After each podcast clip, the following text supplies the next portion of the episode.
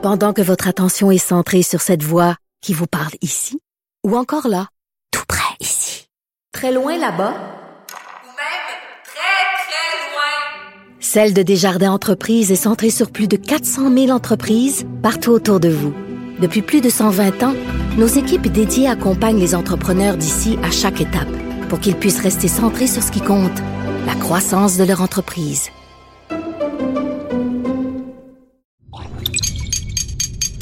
Cube Radio.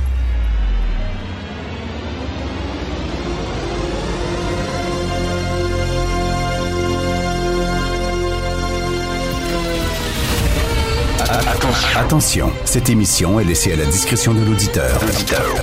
Les propos et les opinions tenues lors des deux prochaines heures peuvent choquer. Peuvent choquer. Oreilles sensibles s'abstenir. Richard Martineau. Martineau. Un animateur pas comme les autres. Richard Martineau. Cube Radio. Alors, un autre attentat terroriste en France, à Nice. Trois victimes euh, dans une église. Ça s'est déroulé. Euh, une femme de 70 ans qui a été euh, égorgée. 70 ans. Un homme de 50 ans qui a reçu des coups de couteau à la gorge, qui est mort, et une jeune femme qui s'est fait poignarder. Elle est sortie de l'église, elle s'est allée se réfugier dans un bar à côté où elle est morte dans le bar. Donc, attentat terroriste encore. Euh, c'était euh, l'auteur de cet attentat était un, radicaliste religieux. Euh, quelle religion Quelle religion Je pose la question. Je vous donne trois choix. Ok Alors tout tout tout tout tout tout tout tout tout tout tout tout protestant Non. Deux choix. Bouddhiste Non. Il vous reste rien qu'un choix.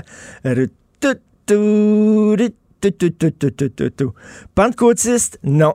Et non, c'est un islamiste. Et oui, alors je suis sûr que Justin Trudeau, d'ailleurs, au moment où on se parle, je suis convaincu que Justin Trudeau est déjà en train d'écrire euh, euh, le texte qu'il va prononcer rapidement. Euh, je vous rappelle que ça lui a pris 11 jours. 11 jours pour dénoncer ce qui s'était passé en France avec ce jeune instituteur décapité. Alors, Aujourd'hui, je lis, on a le droit, même si on est dans le même journal, de ne pas être d'accord, parce qu'on a le droit là, de débattre et tout ça. Là, c'est pas, pas de la chicane, mais je, lis Guy Fournier aujourd'hui, puis j'apprécie beaucoup euh, Guy. On, s'écrit souvent, on a mangé ensemble une coupe de fois. Qui dit qu'il faut arrêter de montrer les caricatures de Mahomet parce que ça, ça insulte et ça ça met en colère des millions de musulmans à travers le monde. Bon si ton voisin pogne les nerfs et euh, veut te casser la gueule à toi et à tes enfants chaque fois, je sais pas, que tu fais jouer une tonne de Def Leppard, mettons. Puis euh, il est allergique, il est fou ben raide. Le problème, c'est pas toi, le problème, c'est lui. OK? S'il y a un gars qui viole des filles chaque fois que les filles ont une jupe courte, le problème, c'est pas les filles qui portent une jupe courte, le problème, c'est lui faut pas blâmer la victime. quand je vois ça, M. Fournier, s'il vous plaît, Guy, s'il vous plaît, faut arrêter de critiquer l'islam parce que sinon, on les met en furie puis ils vont égorger du monde. Donc, c'est eux autres le problème, ces fous-là, ces radicaux-là. Puis il va falloir dire, bien sûr, ce ne sont pas tous les musulmans.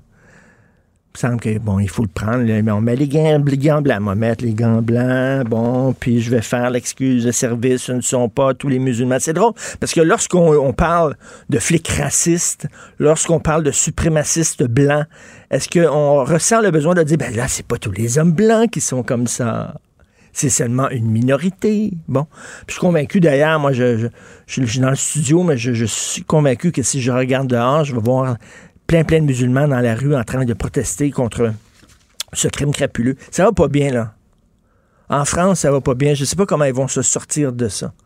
Parce que là, il y a un fou, Erdogan, un fou à la tête euh, de la Turquie qui est en train de monter tout le monde musulman, musulman contre, contre la France.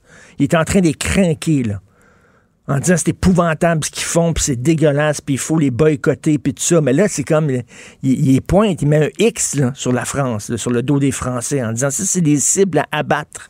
Ça, ce sont nos ennemis. Il est en train, oh, il va dire, ben non, moi, je suis pas en train de les encourager à commettre des actes terroristes. Ben non, Erdogan, ben non. Je serais en train de dire qu'il faut boycotter la France. Il est en train de dire que la France est l'ennemi du monde musulman. En, en disant ça, il sait fort bien qu'il y a une gang de crackpots là-dedans qui vont se sentir investis d'une mission divine. Ils sont pas sortis du bois, les Français.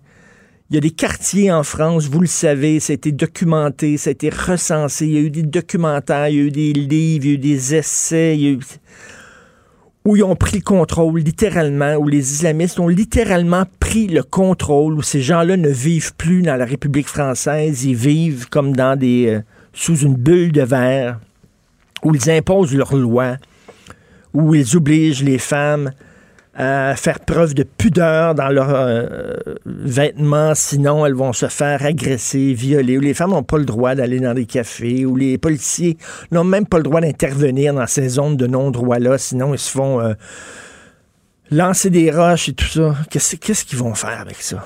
Qu'est-ce qu'ils vont faire? Et là, Macron, tout ce que Macron a dit, c'est qu'il a dénoncé le séparatisme islamique, ce qui est vrai, ce qui existe, et à cause de ça, le monde musulman dit c'est écœurant, puis ça n'a pas de bon sens, puis c'est, l'anti-islam et tout ça. On, a comme oublié un peu hein, ce- ce- cet ennemi-là euh, avec la pandémie. Mais ça, c'est Nice. Trois personnes. Nice, où justement, il y a quelques années, quelqu'un qui avait pris un camion bélier, un gros camion réfrigéré, puis qui avait foncé sur une centaine de personnes. Ils, ne sont pas sortis du bois. Et le problème, M. Fournier, ce n'est pas ceux qui critiquent la religion islamique ou la religion musulmane. Le problème, c'est les crackpots de la religion. Et c'est pas vrai qu'on devrait se mettre à quatre pattes devant ces gens-là, se la fermer de peur que soudainement ils nous égorgent. Parce que quand on fait ça, on leur donne raison. Guy Fournier aujourd'hui donne raison à ces gens-là. Je reviens pas qu'on on a encore ce, ce débat-là, mais ça n'a aucun sens. Texte euh, dans le, journal de Montréal aujourd'hui, on dit que ce serait peut-être une bonne idée d'avoir une police euh, pour euh, trois villes, c'est-à-dire Laval, Montréal et Longueuil, faire une grosse, méga, super grosse police pour ces trois villes-là, ces trois régions-là. Vraiment? Vraiment? Il me semble que tout ce que j'entends ces temps-ci sur l'éducation, sur la santé, c'est qu'il faut décentraliser. C'est trop gros, c'est trop énorme. On a créé des grosses machines. Regardez ce qu'on a fait avec euh, la DPJ. Là. Quand la petite fille, euh, l'enfant martyr de Grenby est morte, on a dit oui, mais la DPJ, là, elle a été avalée par une énorme structure. Puis là, là, les gens, là, ils- comme, c'est tellement gros ces structures-là qu'ils peuvent plus bouger rapidement.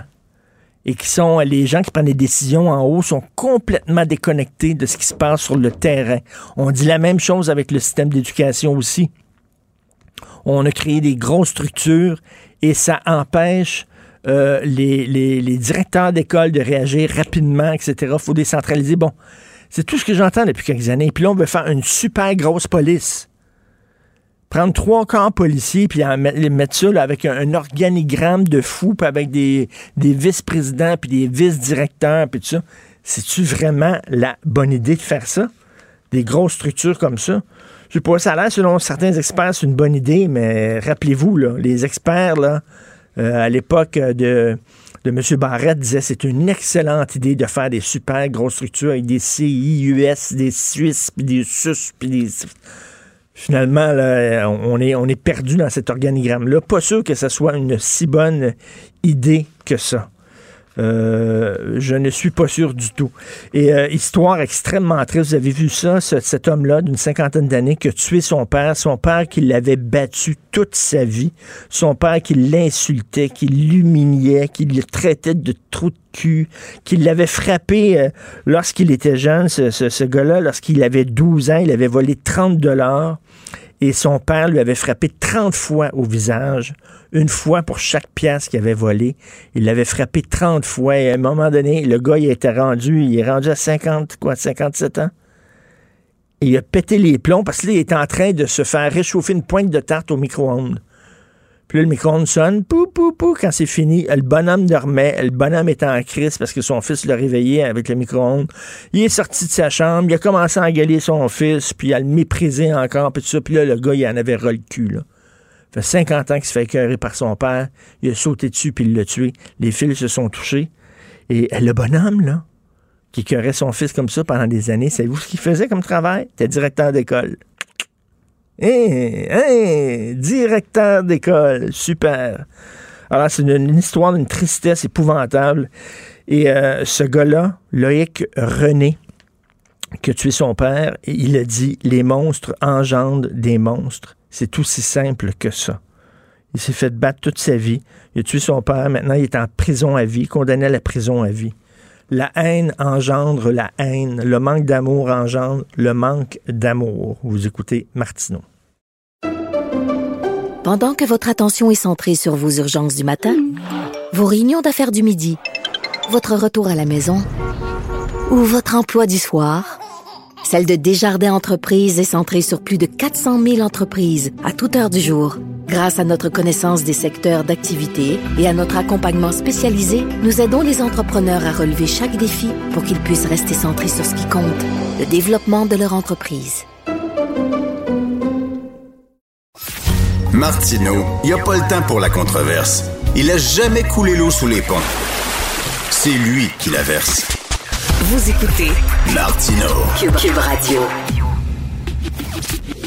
Le, le commentaire de Félix Séguin, un journaliste d'enquête pas comme les autres. Salut Félix. Tantôt, avec euh, dans mon échange avec Pierre Nantel, je lui euh, parlais euh, de ce que tu m'avais raconté hier, c'est-à-dire le Scopa qui avait acheté un petit pyjama pour euh, à la naissance de ta fille cadette et, et- et que toi, tu étais là Hum, un peu too close for comfort. C'est correct que, que tu côtoyais ce gars-là pour des raisons professionnelles, Andrew Scopa. Euh, pour, bon, c'était ta source, tu voulais lui tirer les verres du nez. Mais de là à être chumé-chumé avec lui, toi, tu mettais une barrière. là. ça t'a mis très, très, très mal à l'aise quand il arrivait, Ben puis oui. euh, il t'appelait, là, puis tout ça. Bien sûr, euh, l'histoire que l'on raconte dans les confessions d'Andrew Scopa est aussi une histoire de dilemme éthique. Ben et oui. j'en ai eu plusieurs de ces dilemmes moraux et éthiques au cours de cette aventure-là. Puis tu parles de l'épisode des pyjamas. Laisse-moi te la détailler un peu plus. Ma plus jeune, plus jeune de mes filles, née à l'hôpital Sainte-Justine, Andrew Scopa m'appelle. Il dit Est-ce que je peux te voir? Ben, je c'est pas tout à fait le bon moment. Il dit Je suis en bas. Hey, OK! Alors, je descends. J'ai dit, d'accord, je vais descendre 15 minutes. Et il n'y avait pas qu'un pyjama. Ce qu'ils m'ont remis, c'est un sac de pyjama petit bateau. Pour ceux qui savent... Aïe, euh, ça coûte cher, petit bateau. Écoute, ça, ça coûte, sais, ça coûte la peau des fesses. Ben oui. Et il y en avait, j'estime, là, à vue de nez, pour à peu près 600 dollars. Alors, euh, alors, tu as deux, t'as deux choix. Tu tentes d'obtenir les confessions, bon, euh, d'un des chefs de la mafia.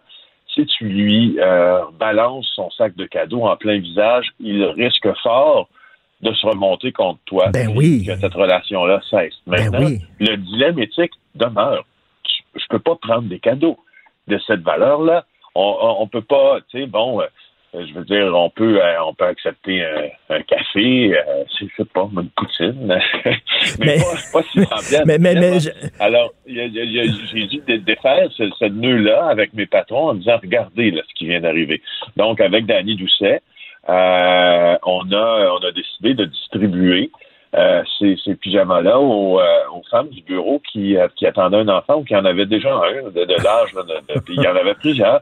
Puis ça a été notre manière de sortir un peu de, de tout ça. Mais moi, moi d'abord, c'est pas Mais- vrai que mon enfant va être habillé dans le pyjama acheté par un homme qui, est- qui est soupçonné d'avoir tué 15 personnes. Ma morale est heurtée et mon, é- ben mon oui. Et- mais ma et- morale est heurtée par ça aussi. Mais Félix, moi j'adore ce genre de questionnement éthique-là, J'a- j'adore ça, mais, mais en même temps, tu sais, euh, comme journaliste, là, euh, c'est certain que tu veux établir un, un certain contact, un certain rapprochement avec ce gars-là pour qu'il ait confiance, qu'il se sente en confiance avec toi, euh, pour qu'il puisse te parler. Donc, c'est certain qu'il faut que tu pas fake, mais tu il faut que tu établisses un, climat de confiance, mais sans nécessairement devenir ami avec lui. C'est, très, très difficile. C'est un, exercice extrêmement délicat, là. Moi, j'ai toujours dit que le traitement de les, le traitement des sources, puis surtout des sources de haut niveau, puis surtout sur une relation source à journaliste qui dure, est un exercice de psychologie avant d'être un exercice de journalisme.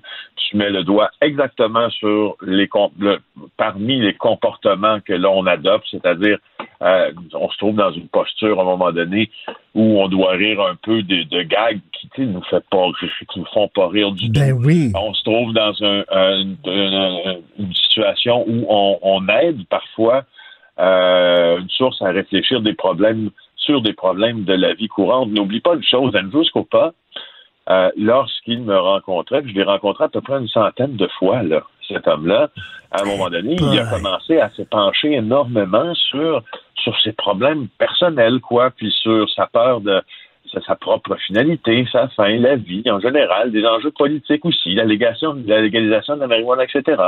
Et puis, euh, et puis de mon côté, tu sais, tu as deux, tu adoptes deux attitudes. Il y a l'attitude du gars qui doit continuer à entretenir la source, mais il y a l'attitude également du gars qui a une relation professionnelle euh, aussi, et dont la, puis qui- une relation professionnelle qui devient improductive. Les journalistes, on est assez, euh, on est assez euh, prompt à, à laisser aller euh, une source qui est improductive, malheureusement, je le dis en toute candeur, Ben parce oui. que notre job, c'est de, faire produire les sources, de les respecter, de, de respecter leurs termes, des termes de nos ententes, ça c'est OK, tout ça, mais moi, j'ai pas six heures à passer dans une journée pour aller ja- jaser du temps qui Ben fait. non. Tu vois?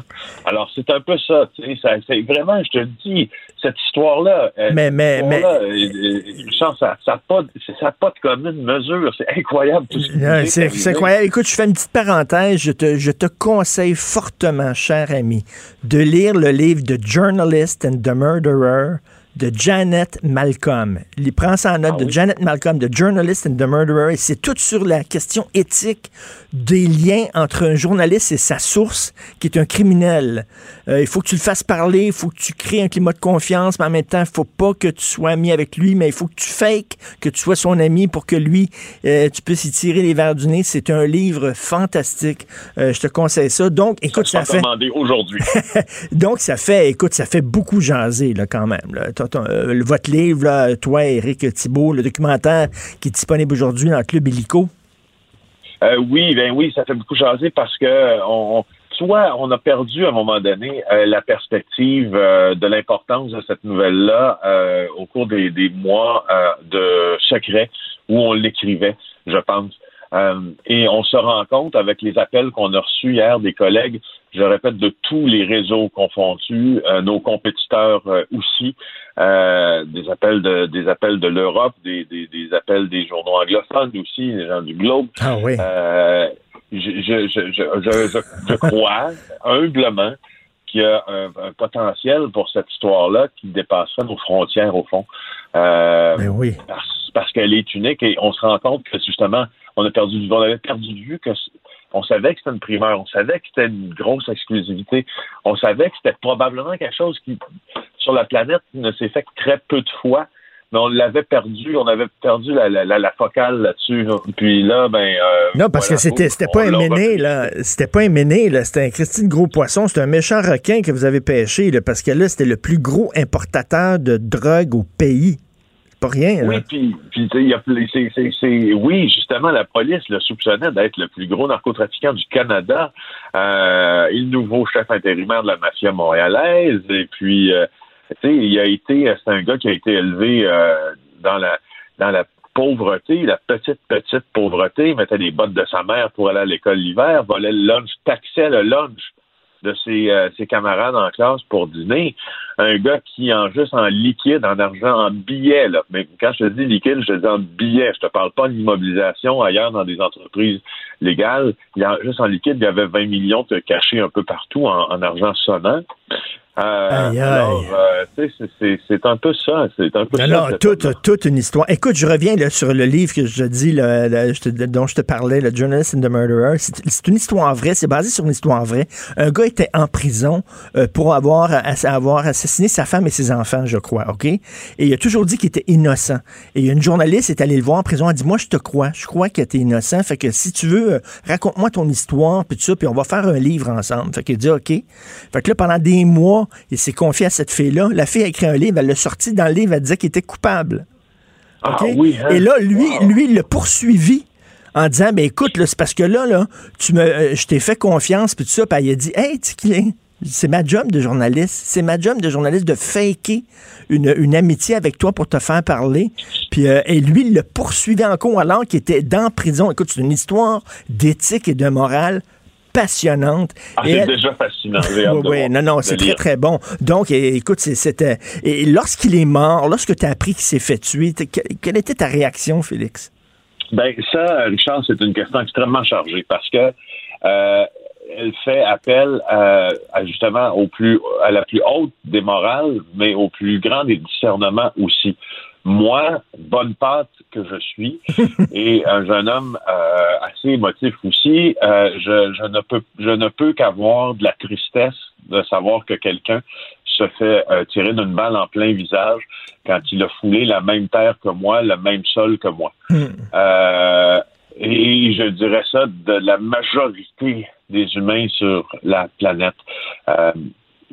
Par contre, euh, par contre, c'est quelqu'un qui a enlevé la vie d'une quinzaine de personnes. Donc, c'est quelqu'un qui a volé la vie, qui a volé à des proches des individus. Donc, il a lui-même tué.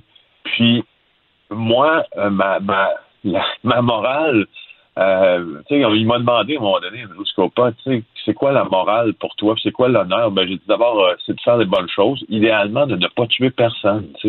Moi, c'est pour ça que t'as, imagine comment c'est compliqué pour moi de répondre Ben à ta oui. question, parce que le gars qui est mort le 21 octobre 2019, Tu l'avais vu, c'est une centaine avant, de fois, en- là. En avant de nous, là. puis moi, ma business, pas, de, bus- c'est pas dans le business de la mort puis du meurtre. Je comprends que c'est, je comprends que c'est sale, je comprends que c'est glauque, je comprends que c'est triste, mais donc moi, la mort de quelqu'un qui, qui presque quel qu'il soit, tu sais, je veux dire, je peux, on peut pas comparer jusqu'au pas Hitler non plus, tu sais, puis Non, non, mais euh, lui-même, lui-même- Ma relation avec la mort, avec, avec la mort a changé même, parce que là, je me questionne beaucoup sur qu'est-ce qu'on doit dans la mort donner comme, euh, comme, euh, comme respect à, à ces gens-là. C'est vraiment une question. Puis là, je me la fais poser souvent depuis hier, puis plus je me la fais poser, puis plus ma réponse devient complexe. C'est drôle, hein? Et, oui, et, et Félix, ces gars-là là, qui sont dans ce, dans ce métier-là, ils savent que tu prends pas ta retraite dans ce métier-là. Il y a deux façons de partir, c'est en prison ou les pieds devant dans la morgue. C'est, bien Oui, rare qu'ils ils prennent leur retraite tranquillement. ça. là. Ouais, ils sont conscients de ça. C'est pour ça qu'au terme euh, de leur euh, de leur vie criminelle, et puis euh, souvent, ben, ils finissent aux, aux anxiolytiques, aux antidépresseurs, aux somnifères, parce que bon, euh, il faut que pour maintenir une vie normale. Tu sais, moi, je je j'ai pas peur de me faire tuer demain matin là. Mais eux, ça peut arriver toujours. C'est toujours une option. Je suis en train de lire un, livre, une grosse biographie de près de 1000 pages d'Al Capone. Et euh, le biographe dit Al Capone avait tout pour être un extraordinaire homme d'affaires. Il aurait pu faire un entrepreneur génial. Il savait comment motiver ses troupes et tout ça. C'était un grand organisateur. Il dit malheureusement, il a décidé de jouer de l'autre bord de la clôture. Est-ce que tu sentais ça d'Andrew Scopa? Est-ce qu'il y avait une, une graine de grand, grand organisateur qui aurait pu euh, avoir une, une bonne carrière légalement? Écoute, je me, je me place pas dans une situation d'admiration devant son intelligence, mais je suis obligé de te dire que c'est probablement l'une des personnes les plus brillantes que Ah, j'ai oh. rencontrées Ah ouais. de ma vie. Euh, et euh, je le dis aussi parce que cette impression est confirmée par la police également, puis les autres personnes du milieu interlope. Il est d'une intelligence phénoménale, phénoménale, parce que il a euh, su calculer. Sais, oublie pas qu'il jouait sur trois tableaux police, journaliste euh, et, bandit, puis qu'il devait gérer euh, euh, il le faisait pour une raison, c'est pour gérer sa propre sa propre carrière criminelle. Donc, il passait une information à un, il disait le contraire à l'autre, en passait une différente à une autre personne, attendait la réaction, faisait de l'intox avec l'information aussi. Sais, c'est euh, comme on dit là, euh, comme on a déjà euh, dit, c'est comme le Wayne Gretzky du crime organisé. Il va, il voit où la, la passe va s'en venir, où la rondelle va aller dans deux puis dans trois passes. C'est, assez fascinant. Et le documentaire qu'on peut voir, euh, Club Illico, à partir d'aujourd'hui, il dure combien de temps, ce, ce document-là? Euh, il dure euh, près de 80 minutes au fond. C'est quand même un long, euh, C'est- c'est un, c'est un long film. C'est Scopa et moi, un long film. En attendant le, film de fiction, je, te l'ai dit, je, te, connais, Félix, t'es un gars très humble, euh, euh, mais c'est un travail vraiment incroyable que, que tu as fait, et aussi, euh, bien sûr, avec Éric Thibault. C'est c'est tout un travail, c'est vraiment une porte ouverte sur un monde qui est habituellement très, très fermé. Et tu sais, pendant ce temps-là, pendant je sais pas, pendant des mois, pendant des années, tu le sais que tu as accès à des chats de la mafia, tu sais que c'est l'histoire de ta vie, mais tu peux pas en parler, tu peux rien dire, ça doit te démanger en maudit. mais en tout cas- Oh, oui, oui. Même nos familles ne savaient pas, Richard. Même nos familles n'étaient pas au courant, là, de moi, moi Eric, ce qu'on faisait. Alors, ça, ça dit tout. Puis demain, je te parlerai euh, de ce que Ben, des films de mafieux Oui, oui, c'est ça, justement. Tu voulais, tu voulais parler de nos films de mafieux préférés. On va regarder ça pour vendredi. C'est le fun vendredi de se quitter, euh, finir la semaine euh, comme ça, là, avec, euh, bien sûr, euh, Goodfellas va revenir. Mais toi, tu veux parler de- d'une scène particulière de True Romance. Merci beaucoup, Félix, et passe une bonne journée et encore bravo. Félicitations. Merci, Richard. Salut. Cube Radio. Cube Radio. En direct à LCN. Ici Richard Latendresse à la Maison Blanche. Vous regardez LCN. Salut Richard. Salut Jean-François. Alors, tu voulais souligner ce matin le virage nationaliste de Dominique Anglade. Ben oui, tu sais, dans les vieux films de Frankenstein, quand le savant fou là, envoie des chocs électriques dans sa créature, puis la créature se met à bouger, puis il dit It's alive! Ben c'est ça, là. C'est ce que, ce que j'ai le goût de dire sur le Parti libéral, parce que je trouve que pendant longtemps, le Parti libéral, tu mettais un miroir proche de la bouche, puis il n'y avait même pas de buée, il n'y avait rien, là. Il se passe rien, parce qu'on sait que les francophones ont vraiment déserté le parti en masse sous Philippe Couillard. Pourquoi? Monsieur Couillard, euh, on n'avait jamais vu un premier ministre aussi canadien que ça. Il faisait vraiment la carpette devant Ottawa. Et dès qu'on parlait de sujets un peu identitaires et tout ça, il n'aimait pas ça. Il nous traitait de racistes et d'intolérants. Bref, il y avait une froideur. Euh, et c'était devenu un gros parti égalité, le Parti libéral. Il faut pas se le cacher. C'est le parti des anglophones et des allophones. Et là, euh, Mme Anglade, elle, elle a donné un sacré coup de barre. Et là, elle veut cruiser, séduire. hein, c'est l'entreprise de grande séduction des francophones pour les ramener au sein du Parti libéral. Donc, elle renoue avec euh, euh, le côté nationaliste du Parti libéral. Bien sûr, c'est pas un parti séparatiste, mais c'est un parti nationaliste. Et elle dit le Québec est maître de son destin. Je sais pas si ça te rappelle quelque chose, mais Robert Bourassa, au lendemain Oui. de Mitch, hein, on se souvient Oui. tous de ce discours-là. Donc, elle dit il faut arracher des pouvoirs à Ottawa euh, en matière de langue, en matière de culture. Il faut empêcher Ottawa d'empiéter sur nos champs de juridiction comme la santé. Bref. C'est la résurrection du Parti libéral. Et euh, ben, j'applaudis. Euh, Est-ce que cette entreprise de séduction-là des francophones va, va fonctionner? Je ne le sais pas. Et en même temps, je parlais hier à Dominique Andelade ici à Cube Radio. Puis je dis, vous êtes un parti fédéraliste qui est nationaliste et qui euh, mise beaucoup sur la croissance économique, ben, c'est la CAQ. Euh, Qu'est-ce qui vous distingue de la CAQ exactement? Elle a dit, nous autres, on est plus à gauche. Nous autres, on est plus environnement que la CAQ. Bref, est-ce que ce pari-là va fonctionner? Je ne le sais pas, mais je- ça va faire des Il parle échanges. de très- loin, en tout cas, Richard. Le Il- dernier sondage, c'est quoi? 17-18 Ah ouais, d'intention non, de vote? Ils parlent de très loin, mais ils avaient, là, ils, c'est- ils avaient la nécessité, le besoin de donner ce coup de barre-là. Donc, c'est un pari que fait Mme Andelade, mais ça va donner lieu à des échanges très intéressants maintenant euh, en Chambre. Donc, euh, welcome back au Parti libéral. Par ailleurs, est-ce que François Legault est macho? En tout cas, la députée libérale Marie Montpetit euh, semble le soutenir. Écoute, c'est pas facile d'être un homme en 2020, OK? Tu t'assois dans le métro, puis tu t'écartes un peu trop les jambes, on dit que tu fais du manspreading. Quand tu expliques quelque chose à une femme, on dit que tu fais du mansplaining. Écoute, Ouais. bientôt, là, ils vont nous reprocher qu'on respire de faire du man-breathing. Je, je sais pas exactement c'est quoi. Mais bref, M. Legault euh, a dit à Dominique Antlande, euh, il a expliqué quelque chose. Il a dit non, non, vous comprenez pas, je vais vous expliquer, puis tout ça. Et là, Marie Montpetit a dit mansplaining. Quand, un gars explique de quoi une femme, c'est comme ça. C'est bizarre parce que quand ma femme me dit à la maison, moi, c'est pas comme ça qu'on coupe les légumes, là. Ou c'est pas comme ça qu'on pose un rideau, là. Elle dit, C'est pas du woman's planning, ça? Non, ça n'existe pas, le woman's planning. Pourtant, je suis sûr qu'à la maison, Jean-François, ta femme te dit, c'est pas comme ça qu'on tient un rouleau de peinture, Jean-François. Mais tu sais, on peut rien dire. Ça, c'est correct. Tout ce que je dis, là, c'est que quand on se lance en politique, là, c'est ça la joute politique.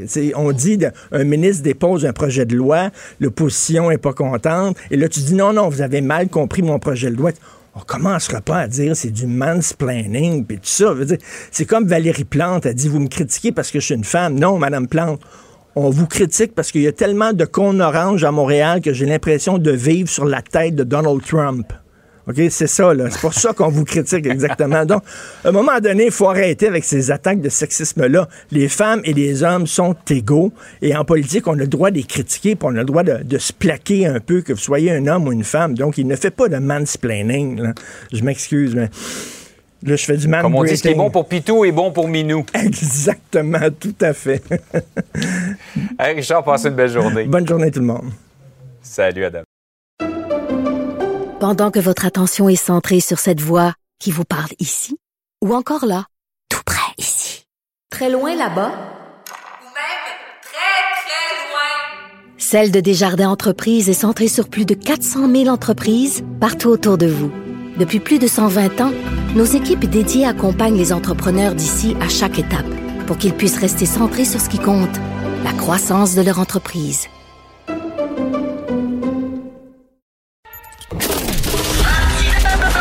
Martino, souvent imité, mais jamais égalé. Vous écoutez Martino, Cube, Cube Radio. La chronique argent. Une vision des finances pas comme les autres. Nous parlons avec l'excellent Yves Daou, directeur de la section argent du Journal de Montréal, Journal de Québec. Euh, Yves, je regardais ça tantôt, il y avait Fabien Major à la télévision euh, qui euh, parlait de la dégringolade des marchés partout à travers le monde. La bourse se porte très mal aujourd'hui. Hein? Oh boy. Ben, écoute, euh, déjà, euh, même en Europe et en Asie, là, ça commence à... Mais tu sais comment c'est volatile, la, la bourse. Hein? Il y a des journées, même pendant les périodes difficiles de Trump, là, il y avait des hausses. Euh, mais là, ça semble toucher tous les secteurs, hein, les secteurs de la technologie, etc. Donc, je pense que ça va être fébrile et Ouais. volatile jusqu'à l'élection. Je, je pense que... Je pense que c'était mieux de t'a- t'asseoir sur tes, euh, ton, ton argent sur ton matelas juste euh, jusqu'à de l'élection de Trump. là. Oui, oui, ça va être, ça va être des hauts puis des bas. Euh, bonne, mauvaise nouvelle, Keurig qui ferme une usine de cafetière qui a été fondée en 1947. Oui, écoute, euh, on sait, on en parle souvent, là, toute la notion, c'est d'être maître chez nous, puis d'avoir nos sièges sociaux versus, des filiales étrangères. Mais ça, c'est un, autre exemple où tu une multinationale, euh, qui, euh, qui est majeure, qui est dans le fond qui s'appelle Keur- Keurig Dr Pepper, qui, qui est Ah oui? Ben oui, ça appartient à Dr Pepper, ça.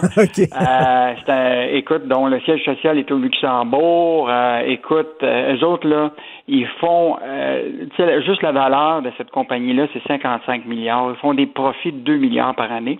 Et là, ils viennent de fermer une, une usine qui faisait des cafetières, euh, écoute, depuis 1947 au Québec. Ça a été fondé par un, un, un Manitobain qui s'est installé au Québec, au Québec, puis qui a fondé cette usine-là. euh, puis euh, il y avait une centaine d'employés qui étaient là. Ça faisait 73 ans que ça existait. Et Ah donc, ouais. euh, ben là, hier, ils ont annoncé qu'ils fermaient l'entreprise complètement, puis déplaçaient toute la production en, en Asie. En Asie, hein. ben c'est ça. Eh la ouais. mondialisation, il y a des gagnants dans la mondialisation, puis il y a des perdants dans la mondialisation. Mais je te rappellerai, là, tu sais, quand tu as des filiales étrangères, je te rappelle, par exemple, Mabé, je sais pas si tu te rappelles de ça, dans le Montréal-Est, là, qui avait des milliers de travailleurs, tout a été déplacé au Mexique.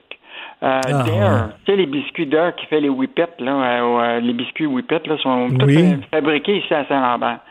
Ferme son usine en 2000, euh, 2021. Quitte, tu comprends-tu, pour produire ailleurs? Ben, écoute, c'est wow, c'est c'est une des raisons pourquoi Trump s'est fait élire aux États-Unis, hein? Parce que Joe Sixpack, là, qui perdait sa job parce que l'usine a délo- délocalisé puis s'en allait en Chine, ben Mm. euh, Donald Trump, il parlait pour ce gars-là. Là. Mhm. Écoute, euh, je pense que le virage nationaliste de peut-être Mme Anglade va peut-être nous aider. Écoute, On verra, mais tu, tu, me fais rire parce que tu dis Dr Pepper. Écoute, je pense que ça fait 40 ans que j'ai pas vu quelqu'un boire du Dr Pepper. Je sais même pas si ça existe. C'est comme le Mountain Dew. On, buvait ça quand j'étais jeune. je te reviens sur le, virage nationaliste de, de, Mme Anglade parce que tu en as parlé tantôt à LCN. Il faudrait juste rappeler à Mme Anglade que c'est elle qui avait applaudi l'achat de Rona Parlos. Oh. C'est elle qui avait aussi applaudi la vente de ces séries par euh, Airbus. Juste un petit rappel. Oh, c'est bon, ça, Yves. c'est très bon, ça. des fois, on, a, là, on est amnésique, on se rappelle plus de ben oui. on dit. Ben non, c'est bien, ça. Adieu aux généreux touristes américains à Mont-Tremblant. Ah, c'est incroyable. Moi, je ne savais pas que Mont-Tremblant est vraiment la troisième destination touristique derrière Montréal et, et Québec. Écoute, c'est plus de 3 millions de personnes par année qui visitent le coin de, de, avec des recettes de 320 millions par année. Évidemment, tu as, beaucoup de gens qui sont pas juste des locaux. Évidemment, tu as des riches Américains qui venaient tous les années. Et là, l'aéroport, c'est complètement vide. Écoute, il n'y a plus personne. Euh, Je savais même pas qu'il y avait un aéroport à Mont-Tremblant. Moi, juste ça en lisant le texte. Oui, euh, tu as des avions qui peuvent atterrir. Euh, et, euh, et, ce qui est intéressant, c'est que il y en demeure pour moi que quand ces gens-là venaient, là, les 4 000 à 6 000 passagers à l'aéroport, là, euh, ils venaient générer euh, de plus de 3,7 millions de dollars par année. Là. Et les autres les dépensaient de 4 à 6 000 dollars par séjour. Tu sais, tu peux pas compenser ça avec euh, des Québécois qui vont aller là juste pour passer la journée pour dépenser 150 dollars. Fait que c'est quand même, euh, tu sais, quand on dit qu'il y a une catastrophe touristique avec cette pandémie-là, ben ça c'est un, bel exemple, tu sais. Euh, puis, euh, tu sais, il y, a plein de restaurants, puis tout ça, tu sais, les complexes à Mont-Tremblant, toutes les petites maisons de couleurs, toutes pareilles, ça a l'air un petit peu Walt Disney, ça a l'air un peu maison de poupée, mais tu as plein de restaurants, de, de, de, ah. brasseries, tout ça. Les autres, il faut qu'ils continuent à payer leur loyer. Mm, puis il n'y a pas une scène qui rentre?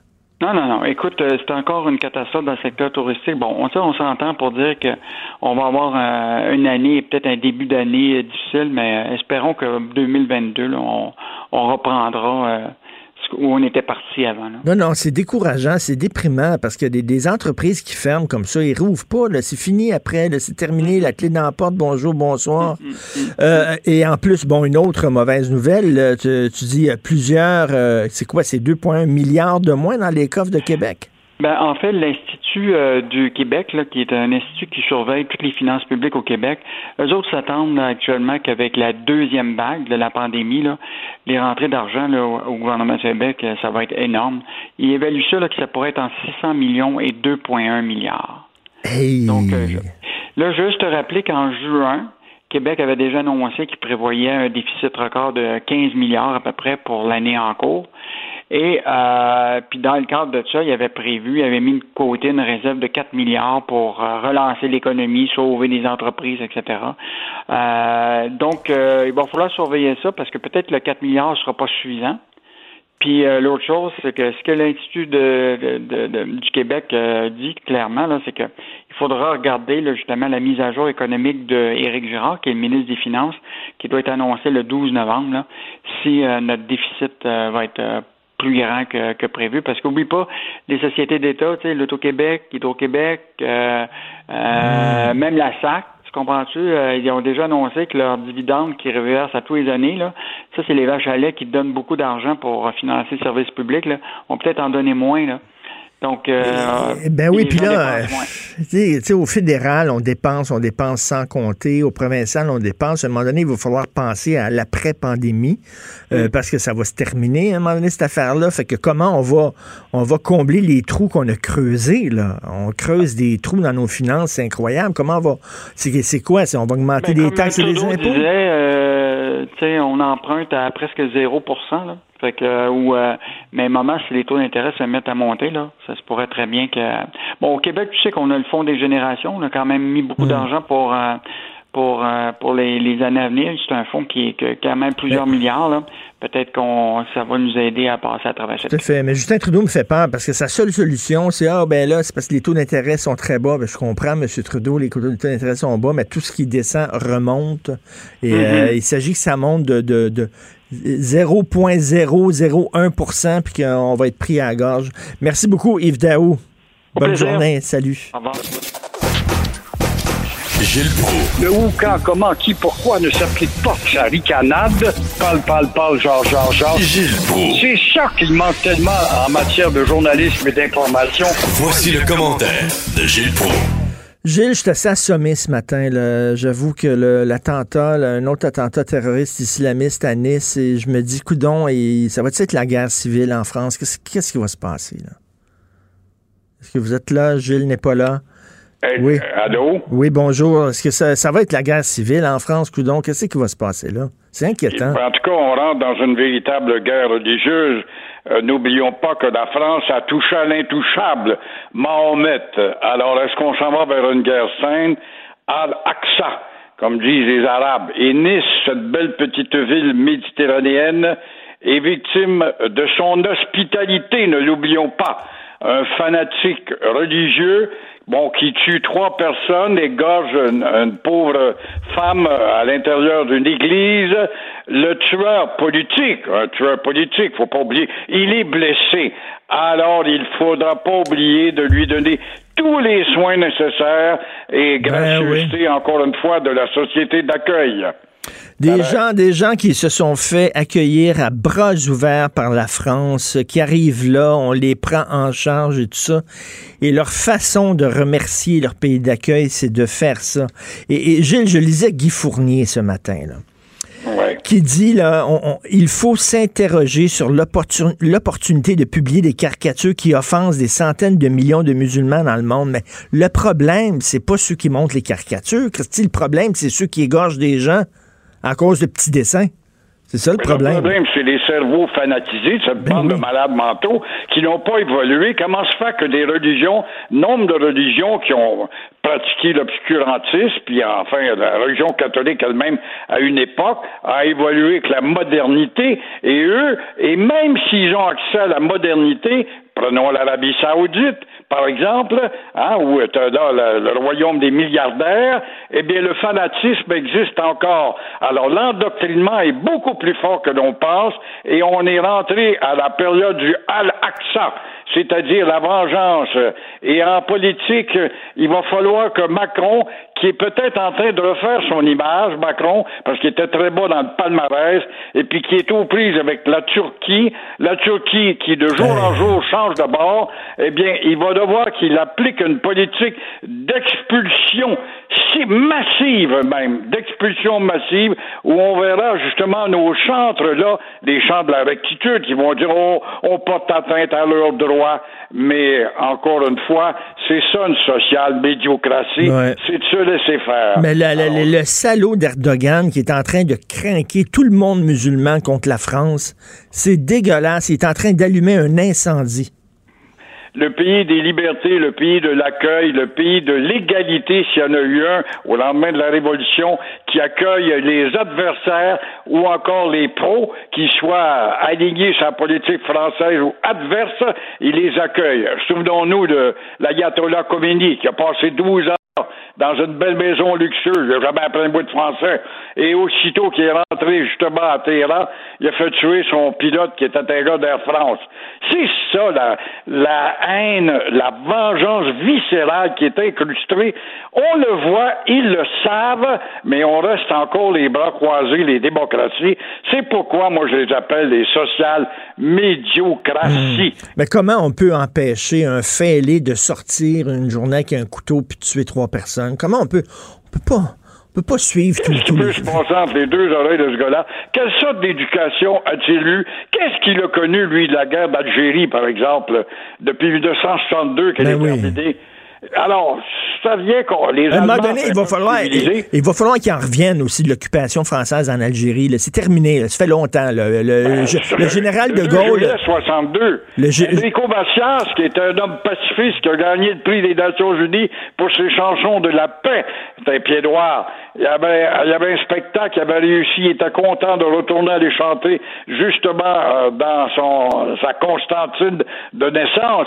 Et les fanatiques l'ont empêché d'y aller. Il n'y a pas de pardon, il n'y a pas de réconciliation possible avec ce noyau qui alimente le feu et ça ne cesse. Et Gilles, lorsqu'il y a un fou qui rentrait à la Grande Mosquée de Québec et qui a tué des musulmans, euh, nous avons dénoncé ce gars-là, nous l'avons euh, pourfendu, on dit, il ne nous représente pas. Mais là, j'espère, c'est à la communauté musulmane de nous montrer qu'ils sont outrés par ce qui se passe en France depuis quelque temps et de sortir dans la rue, de faire des vigiles et de condamner ces gestes-là aussi. Ils doivent le faire les imams ne parlent pas assez fort. Et même s'ils parlent, ils ne seront pas écoutés parce que le noyau de fanatisme est plus fort, plus solide.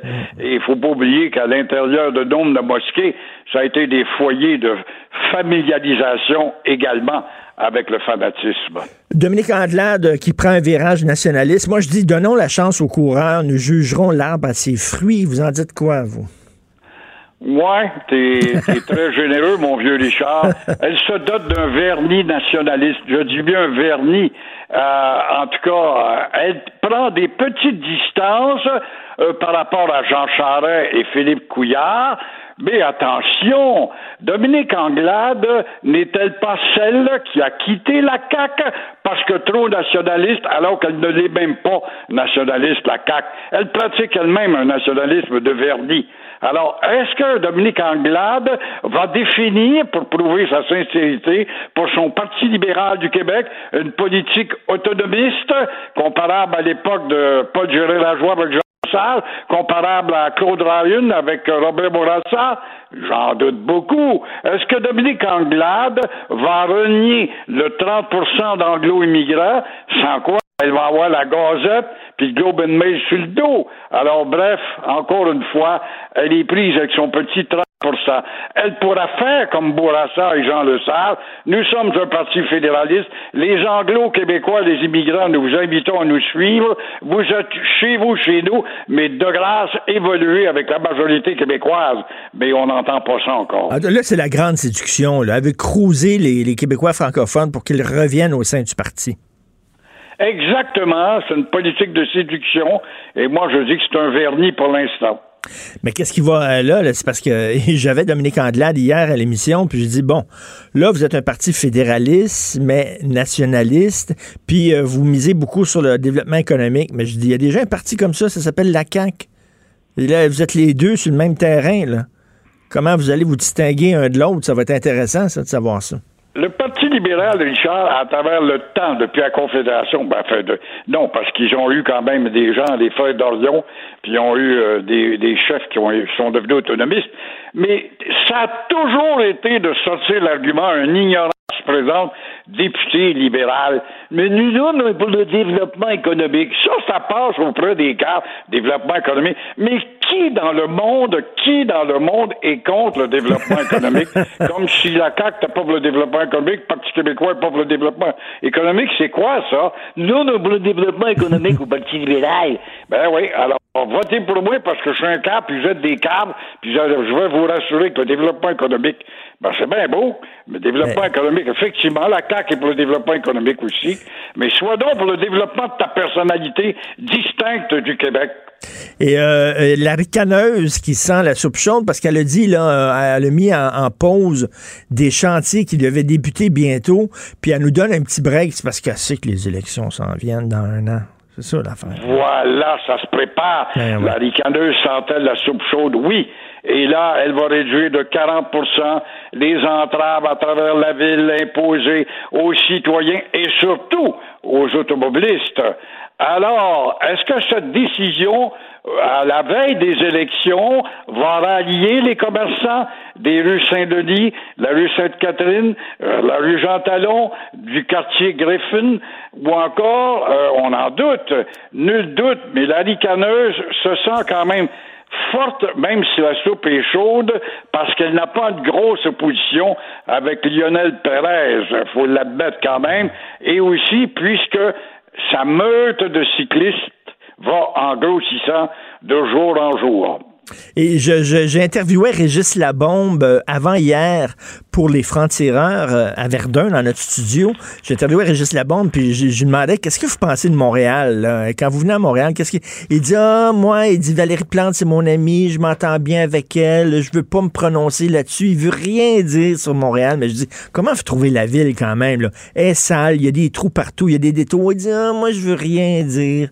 Il veut pas se mouiller là-dedans. Là. Tu vois, le gars qui passe pour ne pas avoir euh, froid aux yeux Ouais. et qui est un fonceur, qui n'a pas eu peur, il a fait sa, sa carte maîtresse en politique avec euh, ses verbes directs. Voilà qu'il patine entre amis. Je veux pas déplaire, mais c'est quoi? Tu as l'image devant toi. Montréal est une ville en décrépitude. C'est une ville qui est devenue une petite ville provinciale qui n'a plus ses allures internationales, mais pas du tout, depuis Jean Drapeau d'ailleurs. Alors, t'es pas capable de le dire que Montréal n'est qu'une ville bien ordinaire, comparable à Springfield ou à, je ne sais pas, Cincinnati, combien d'autres villes. Milwaukee. Mais compare- On compare pas Montréal à New York ou Toronto ou Paris, là, là, quand même, chorions pas. Québec est une ville distincte. Alors, il a manqué de courage, là, la bombe. Ben, il me dit, il me dit, tu regarderas ça, Richard, là, il dit, dans les prochains jours, elle va mettre la pédale douce parce que les élections sont dans un an. Ben, effectivement, elle a dit, là, que, euh, pas plus, ben, savez-vous quoi aussi? Elle a mis des pauses sur les chantiers parce qu'il restait plus de con orange. Il en reste plus, c'est pour ça l'affaire, là. oui, peut-être, c'est ça. C'est une ville qui prend soin de ses automobilistes en lui disant euh, le mot danger, mot détour, mot impasse. Voilà, le vocabulaire s'est enrichi chez nous. On n'avait pas ça dans notre bouche, le mot impasse, le mot détour, le mot euh, rue bloquée. Alors, il y a pas, mais il n'y a pas de danger qu'elle poserait des panonceaux au poteau des rues pour savoir à quel coin de rue qu'on est rendu, par exemple. Non, non, ça, ça, absolument pas. Merci, Gilles. À demain. Au revoir. Bonne journée. Pendant que votre attention est centrée sur cette voix qui vous parle ici, ou encore là, tout près ici, très loin là-bas, Celle de Desjardins Entreprises est centrée sur plus de 400 000 entreprises partout autour de vous. Depuis plus de 120 ans, nos équipes dédiées accompagnent les entrepreneurs d'ici à chaque étape pour qu'ils puissent rester centrés sur ce qui compte, la croissance de leur entreprise.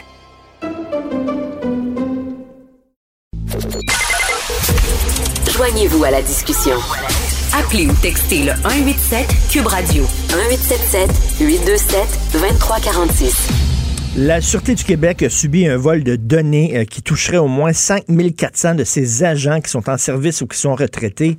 Alors, on a mis la main sur les numéros de téléphone de ces agents-là, leur adresse, leurs renseignements bancaires, etc. Et euh, ça pose un sacré problème. Nous allons en parler avec M. Patrick Mathieu, cofondateur du Hackfest et expert en sécurité informatique. Bonjour, M. Mathieu. Bon matin. Euh, là, on va.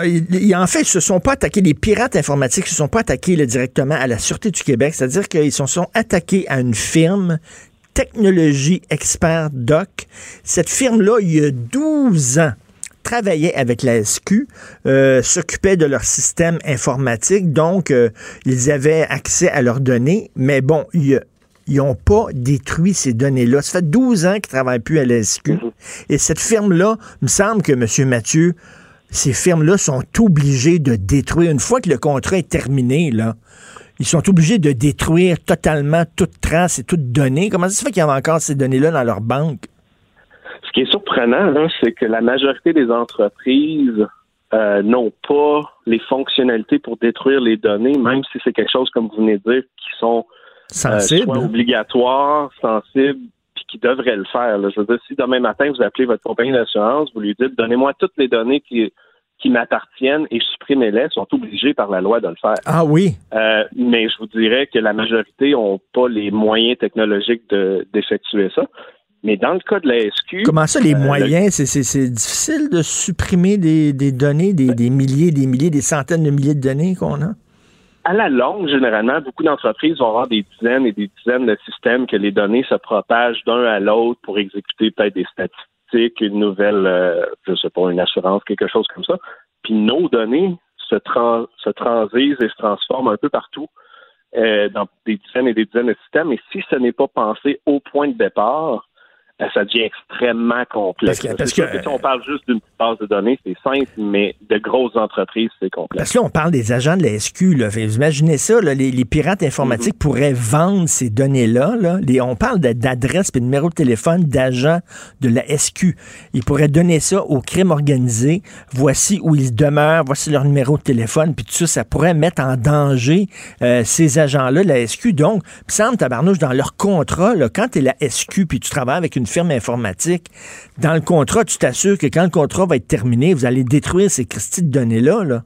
Voyons. Exactement. Puis là, c'est là le problème. La SQ devrait avoir euh, des politiques de sécurité, des processus au-dessus de la moyenne de tout le monde. Je veux dire, ils ont des Ben oui. agents qui doivent pas avoir des noms publics. Vous venez de le dire, avec des adresses, on peut euh, faire du blackmailing, on peut euh, on peut euh, faire demander des rançons à quelqu'un pour pas qu'il soit euh, mis publiquement dans les crimes organisés, etc. Je veux dire, le risque est énorme. C'est pas vrai qu'après 12 ans que le risque est minimisé, là, comme la SQ essaye de dire dans les médias. Ben non, Euh, et là, le pire, c'est que les pirates, là, bon, ils ont, ils ont volé des données, mais en- en- ils, ont, ils ont demandé une rançon et ils leur ont payé. Ils ont payé la rançon aux pirates. Est-ce que c'est une bonne idée, ça, M. Mathieu? J'ai jamais entendu négocier avec les terroristes étant une bonne idée. Ça n'a aucun sens. Euh, ça fait trois, quatre fois dans les médias dans les derniers mois, si vous vous en rappelez, là, que certaines firmes informatiques qui ne sont jamais nommées, qui recommandent de payer les criminels, euh, c'est inacceptable pour vrai. Puis euh, le- problème vient vraiment de la gestion du parti tiers, là, du fournisseur de la SQ, où que ça a été totalement échappé. Euh, là, certains vous diront que c'est le syndicat qui a géré ce. ce oui, c'est ça. C'est l'Association des policières et policiers du Québec. Mais je veux dire, ils sont au même niveau. Ils gèrent les employés de la SQ. là. Ils n'ont pas d'affaire à être. Nous, on connaît pas ça, puis euh, ça nous dérange pas. Je veux dire, ils gèrent la SQ. C'est niveau SQ. Il faut que ça soit de la sécurité du niveau d'un centre de police. là. Mais qu'est-ce qu'on fait, là? Mettons, là, euh, moi, je, je sais pas, je dirige une firme informatique, là, puis j'ai des, des données sensibles de, de centaines de milliers de personnes. Bon. Puis là, il y a des, il y a des, il y a des euh, pirates informatiques qui euh, volent mes données puis en disant, bon, il faut que tu nous donnes tant d'argent, puis on va te les redonner, ces données-là, ou on va les détruire, mais il faut que tu nous donnes tant d'argent. Je fais quoi?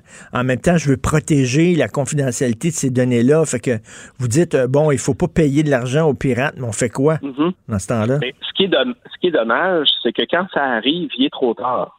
Que vous Mm. payez le pirate ou non, l'action risque d'être la même. Si je paye quelqu'un de criminel pour lui dire ne diffuse pas les informations que tu as, si ça lui tente, il peut les diffuser le lendemain matin puis redemander de l'argent encore et encore et encore.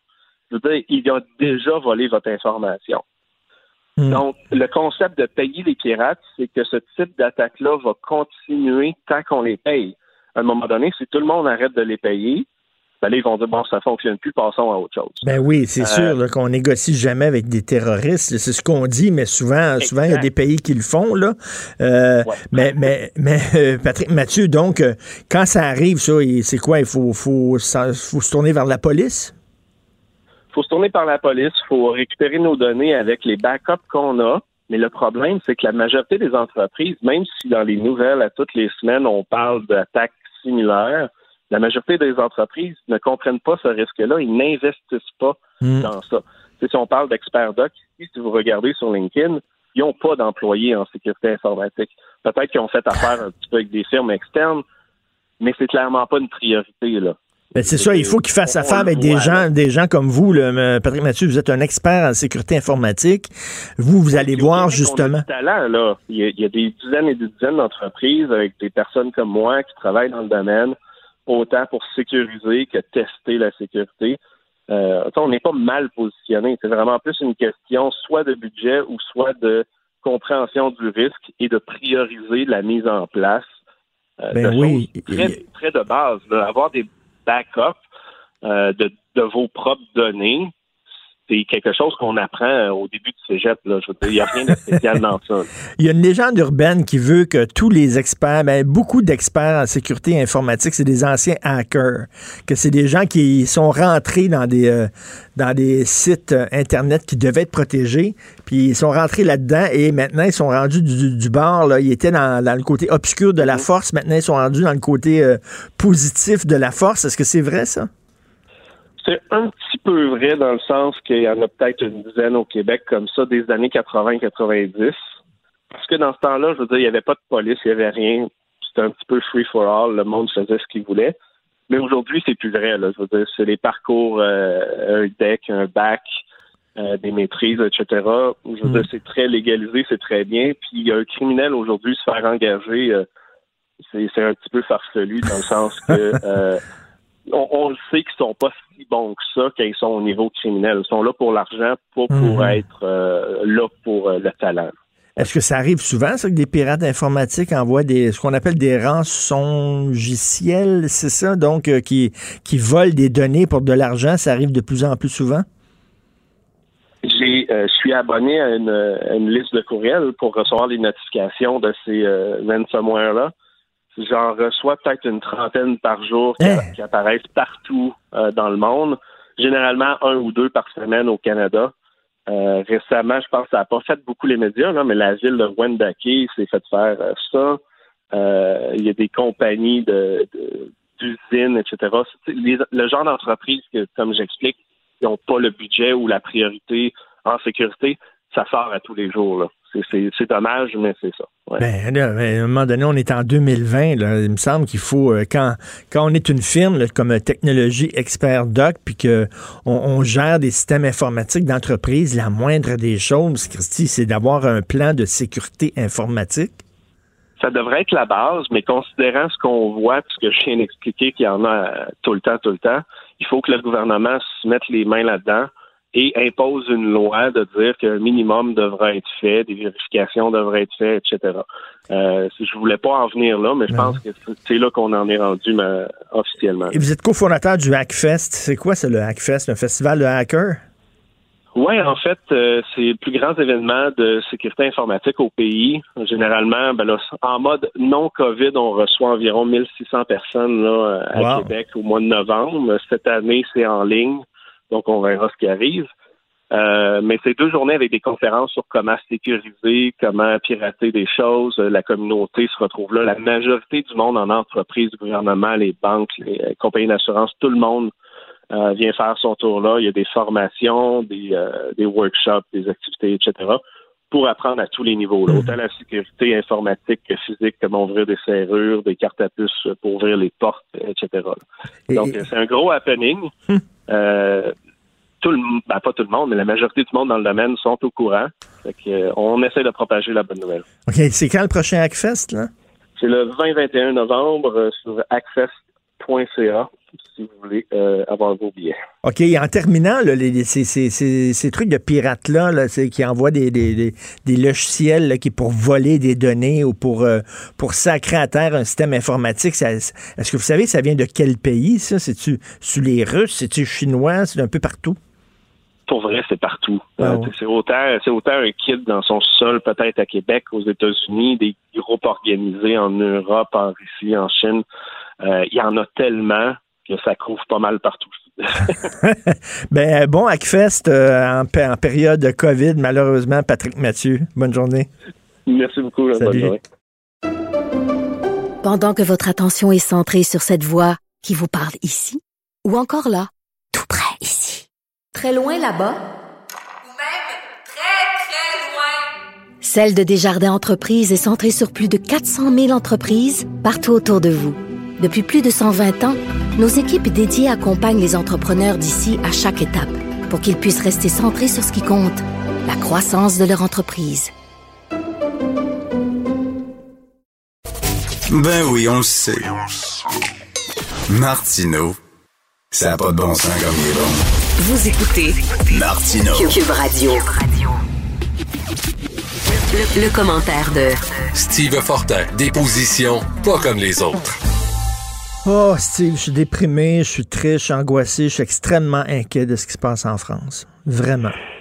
Oui, ben euh, c'est ça. Regarde, euh, on va on va discuter toi et moi ensemble. Puis euh, le petit avantage que j'ai, c'est qu'après, je vais faire comme je fais généralement. Je vais monter sur la terre, puis je vais aller écouter autre chose. Parce que si on veut garder un peu de santé mentale, et on en parle beaucoup dernièrement en contexte de pandémie chez nous, la nature, peu importe où on peut la trouver. Puis j'espère que tout le monde peut en trouver, mais c'est absolument fondamental de s'en sortir un peu des fois, puis d'aller d'aller se perdre en forêt, peu à fait. euh, c'est important parce que là, ce qui se passe là-bas, euh, je vais te dire, je, je, je regardais, euh, il y a quelqu'un qui m'a envoyé la, la, déclaration là euh, à l'époque qui avait été faite par Éric Dupont-Moretti. C'était au mois d'août, si je me souviens bien, 2020. Là, la France n'est pas un coupe-gorge. Puis là, ce qui est en train de se passer en ce moment, c'est vraiment, c'est vraiment troublant. Euh, mm. Deux attentats, deux attentats aujourd'hui. Avignon, là où il n'y a pas de mort, puis Nice.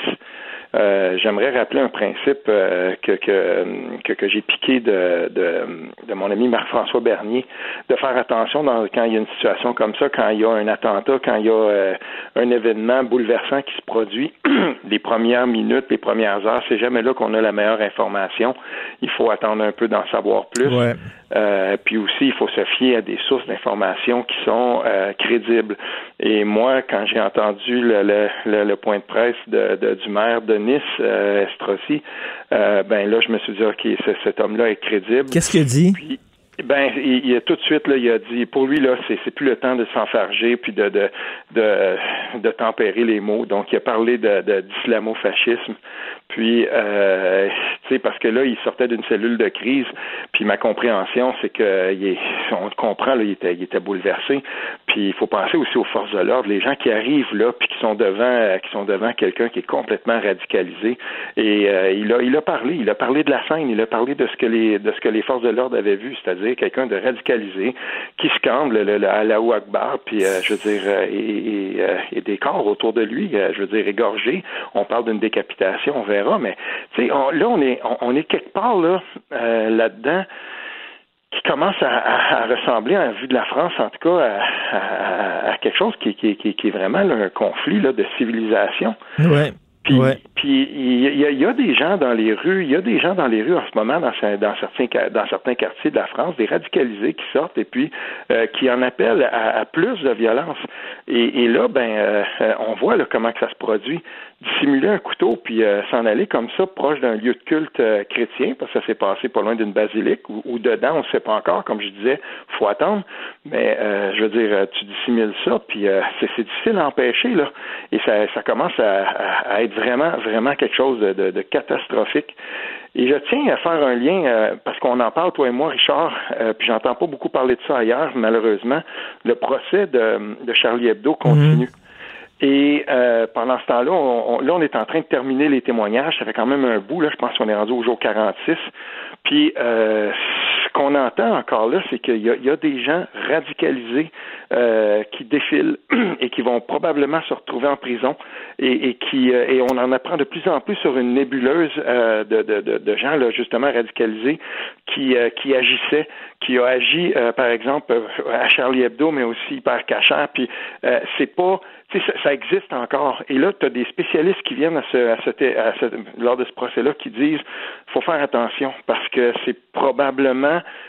euh, un petit peu plus répandu qu'on ne le croit et c'est particulièrement un terreau fertile chez des gens, chez, chez, chez dans, dans, dans, certaines, euh, dans certains quartiers où euh, la misère s'installe et on le sait.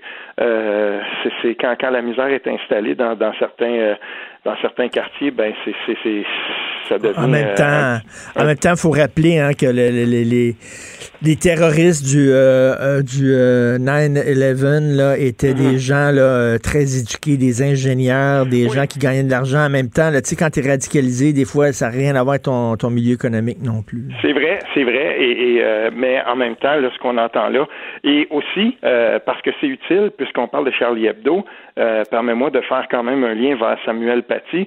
là, on, on, on, a commencé une série hyper intéressante où euh, différents chroniqueurs, des gens qui sont spécialisés en éducation, font des entretiens avec des professeurs, puis ils demandent à des professeurs, bon ben là maintenant, comment tu prépares tes cours, quelle est la réponse de tes étudiants dans différents quartiers, dans toutes les villes? Puis je trouve ça super intéressant parce que on donne la parole aux profs, on leur dit ok ta préparation de cours c'est ça. Dans tel cours, on enseigne la laïcité là-bas, puis on, on explique les fondements de la laïcité dès l'école primaire. Comment tu le fais? Est-ce que tu est-ce que tu oserais montrer les caricatures par exemple dans un cours au secondaire où euh, on demande de développer la pensée critique? Je lis ça avec beaucoup d'intérêt parce que bien entendu ça a une résonance chez nous et, et on entend et je lis des ben, on entend je lis des profs de France qui disent ben savez-vous, moi, pour euh, pour m'éviter là, euh, pour m'éviter des, des, des pépins, ben bien sûr que non, je les montrais pas les Ben caricatures. oui, ben Puis, oui. tu sais, euh, je, je veux pas On m'embarquer. peut pas là-dedans. blâmer. Ben, et, et là, cette, euh, cette autocensure-là, vue de la France, euh, ben, il y a beaucoup de gens, des spécialistes en éducation, qui disent, mais faut, faut faire attention parce que si on cède à l'autocensure, ben, d'une certaine manière, on pile sur l'esprit même de la loi qu'on entend défendre. Et, et, et, et- là-dessus, ben, euh, je trouve ça intéressant. Je trouve que c'est des textes et, et un point de vue euh, vraiment là qui, qui est engageant puis qui aide euh, encore plus à comprendre là, dans, vers quoi on se dirige et qui a certainement, en tout cas, euh, des échos ici. Écoute, puis Erdogan, là, tu sais, qui est en train d'ameuter le, le monde musulman, d'écrinquer totalement con- contre la France. Il y a un jeu aussi de géopolitique internationale qui se joue. Là. Ben écoute, euh, oui, puis je lisais ce matin, mais ça, j'ai été complètement abasourdi. Euh, un ancien, pré- euh, je pense que c'est président là-bas en Malaisie, mais je veux dire, un ancien président qui dit euh, les musulmans ont tout à fait raison de vouloir tuer des millions de Français, puis il envoie ça sur Twitter comme ça dans une longue enfilade. Je veux dire, comme je te dis, ça c'est- en train de prendre vraiment des, allures là, de, de, de, conflits de religion et, et. Ça, c'est pas le fun. Puis mentionnons-le aussi parce que hier, il y a un tweet vraiment pas le fun qui avait été lancé dans notre petite bulle à nous, Ben toute oui. proportion gardée. Et bravo à Marois Risky euh, du Parti libéral qui, euh, qui a dénoncé ça. Parce qu'Antoine Robitaille, quand il avait vu ça, il avait dit Wow, c'est inquiétant ça. Et euh, la C'était, personne en fait, c'est une prof qui s'est fait menacer exactement comme Samuel Paty euh, Exactement. en, en de- France. Oui, si elle montrait euh, le, le- ce, que, ce que le type, là, ce que le bougre disait, lui, c'était euh, si, si elle montre ça, ben ça va dégénérer. Mais ça veut dire quoi, ça? Ça va dégénérer dans le contexte actuel. Je veux dire, c'est, explosif. Heureusement, cette personne-là a, a- a effacé ça et s'est expliqué ensuite, s'est excusé ensuite. Mais je veux dire, on, on- on est là-dedans et il faut faire très, très, très attention parce que c'est une poudrière, c'est un, c'est un baril de poudre, cette affaire-là. Et, et, euh, à un moment donné, il va falloir qu'on soit capable de nommer les choses. Et je veux aussi souligner ceci. Cette association d'imams euh, euh, en France qui euh, dénoncent la radicalisation. Et, et là, ils ont de plus en plus de place dans les médias. Et ça, il faut le saluer parce que Il faut le là, on saluer, donne la puis- parole. Pardon? Il faut, j'espère qu'il va y avoir des échos ici aussi dans notre communauté Ben oui. musulmane aussi. Et- et là. c'est- C'est important ça, parce que là, on donne la parole justement à ceux qui, euh, dans le monde musulman et, et- et en France notamment, disent euh, il faut lutter contre la radicalisation, puis ils le font euh, et, et- ils le disent et ils sont accompagnés de, de catholiques, de prêtres par exemple, et, et je vois là-dedans, moi en tout cas, quelque chose qui est encourageant et tant mieux parce que si on si on va dans cette voie-là en France, on va être capable justement de de- d'isoler toujours un peu plus les, les, les gens les plus radicalisés. Et, et c'est ça qu'on veut faire, en fait. Puis, euh, c'est pas vrai que la majorité... Tu sais, il faut faire attention. Quand on dit le pas d'amalgame, là, euh, faut faire attention avec ça. Mais il y, a il y a une chose, c'est que c'est pas vrai, puis certainement pas, en tout cas, vu du Québec, faut faire attention. Euh, c'est pas vrai que la majorité des, des, des, des musulmans sont des radicalisés. C'est faux. C'est une infime minorité. Oui, mais- il faut justement que ça soit dénoncé par les gens qui euh, les connaissent le mieux à Ben l'intérieur de oui, leur mais tu sais, quand, quand on parle des suprémacistes blancs, là, Steve, est-ce Oui. qu'on on sent le besoin de dire, ben, c'est pas tous les blancs qui sont comme ça? Ben non, c'est sûr Mm. que ça tombe sous le sens, c'est pas tous les blancs qui sont comme ça, comme ça tombe sous le sens, Mm. c'est pas tous les musulmans. Ben oui, exactement, mais dans ce cas-ci, en tout cas, ça faisait du bien, me semble-t-il, de voir au cours des derniers jours et euh, encore ce matin. Donc, euh, instantanément, euh, il y a des gens de différentes confessions religieuses qui sont sortis, dont des imams, et qui ont dit il faut lutter contre la radicalisation, puis il faut le, l'encourager et le souligner. Et ce sera la même chose quand il, y a- quand, quand il y a des gens ici, parfois là, ça, ça peut arriver, on voit que dans une mosquée X, il peut y avoir quelqu'un qui est, il faut dénoncer tous les discours euh, qui sont euh, qui, qui, qui mènent à la radicalisation et dans tous les contextes. Et euh, je veux dire, oui, et, la, communauté musulmane doit faire le ménage elle-même. Là. C'est eux autres qui vont dans les mosquées. Si jamais il y a un imam à un moment donné craqué qui tient des propos qui n'ont pas de bon sens, ben, il mhm. faut qu'il le dénonce, il faut qu'il demande que cet imam-là soit renvoyé.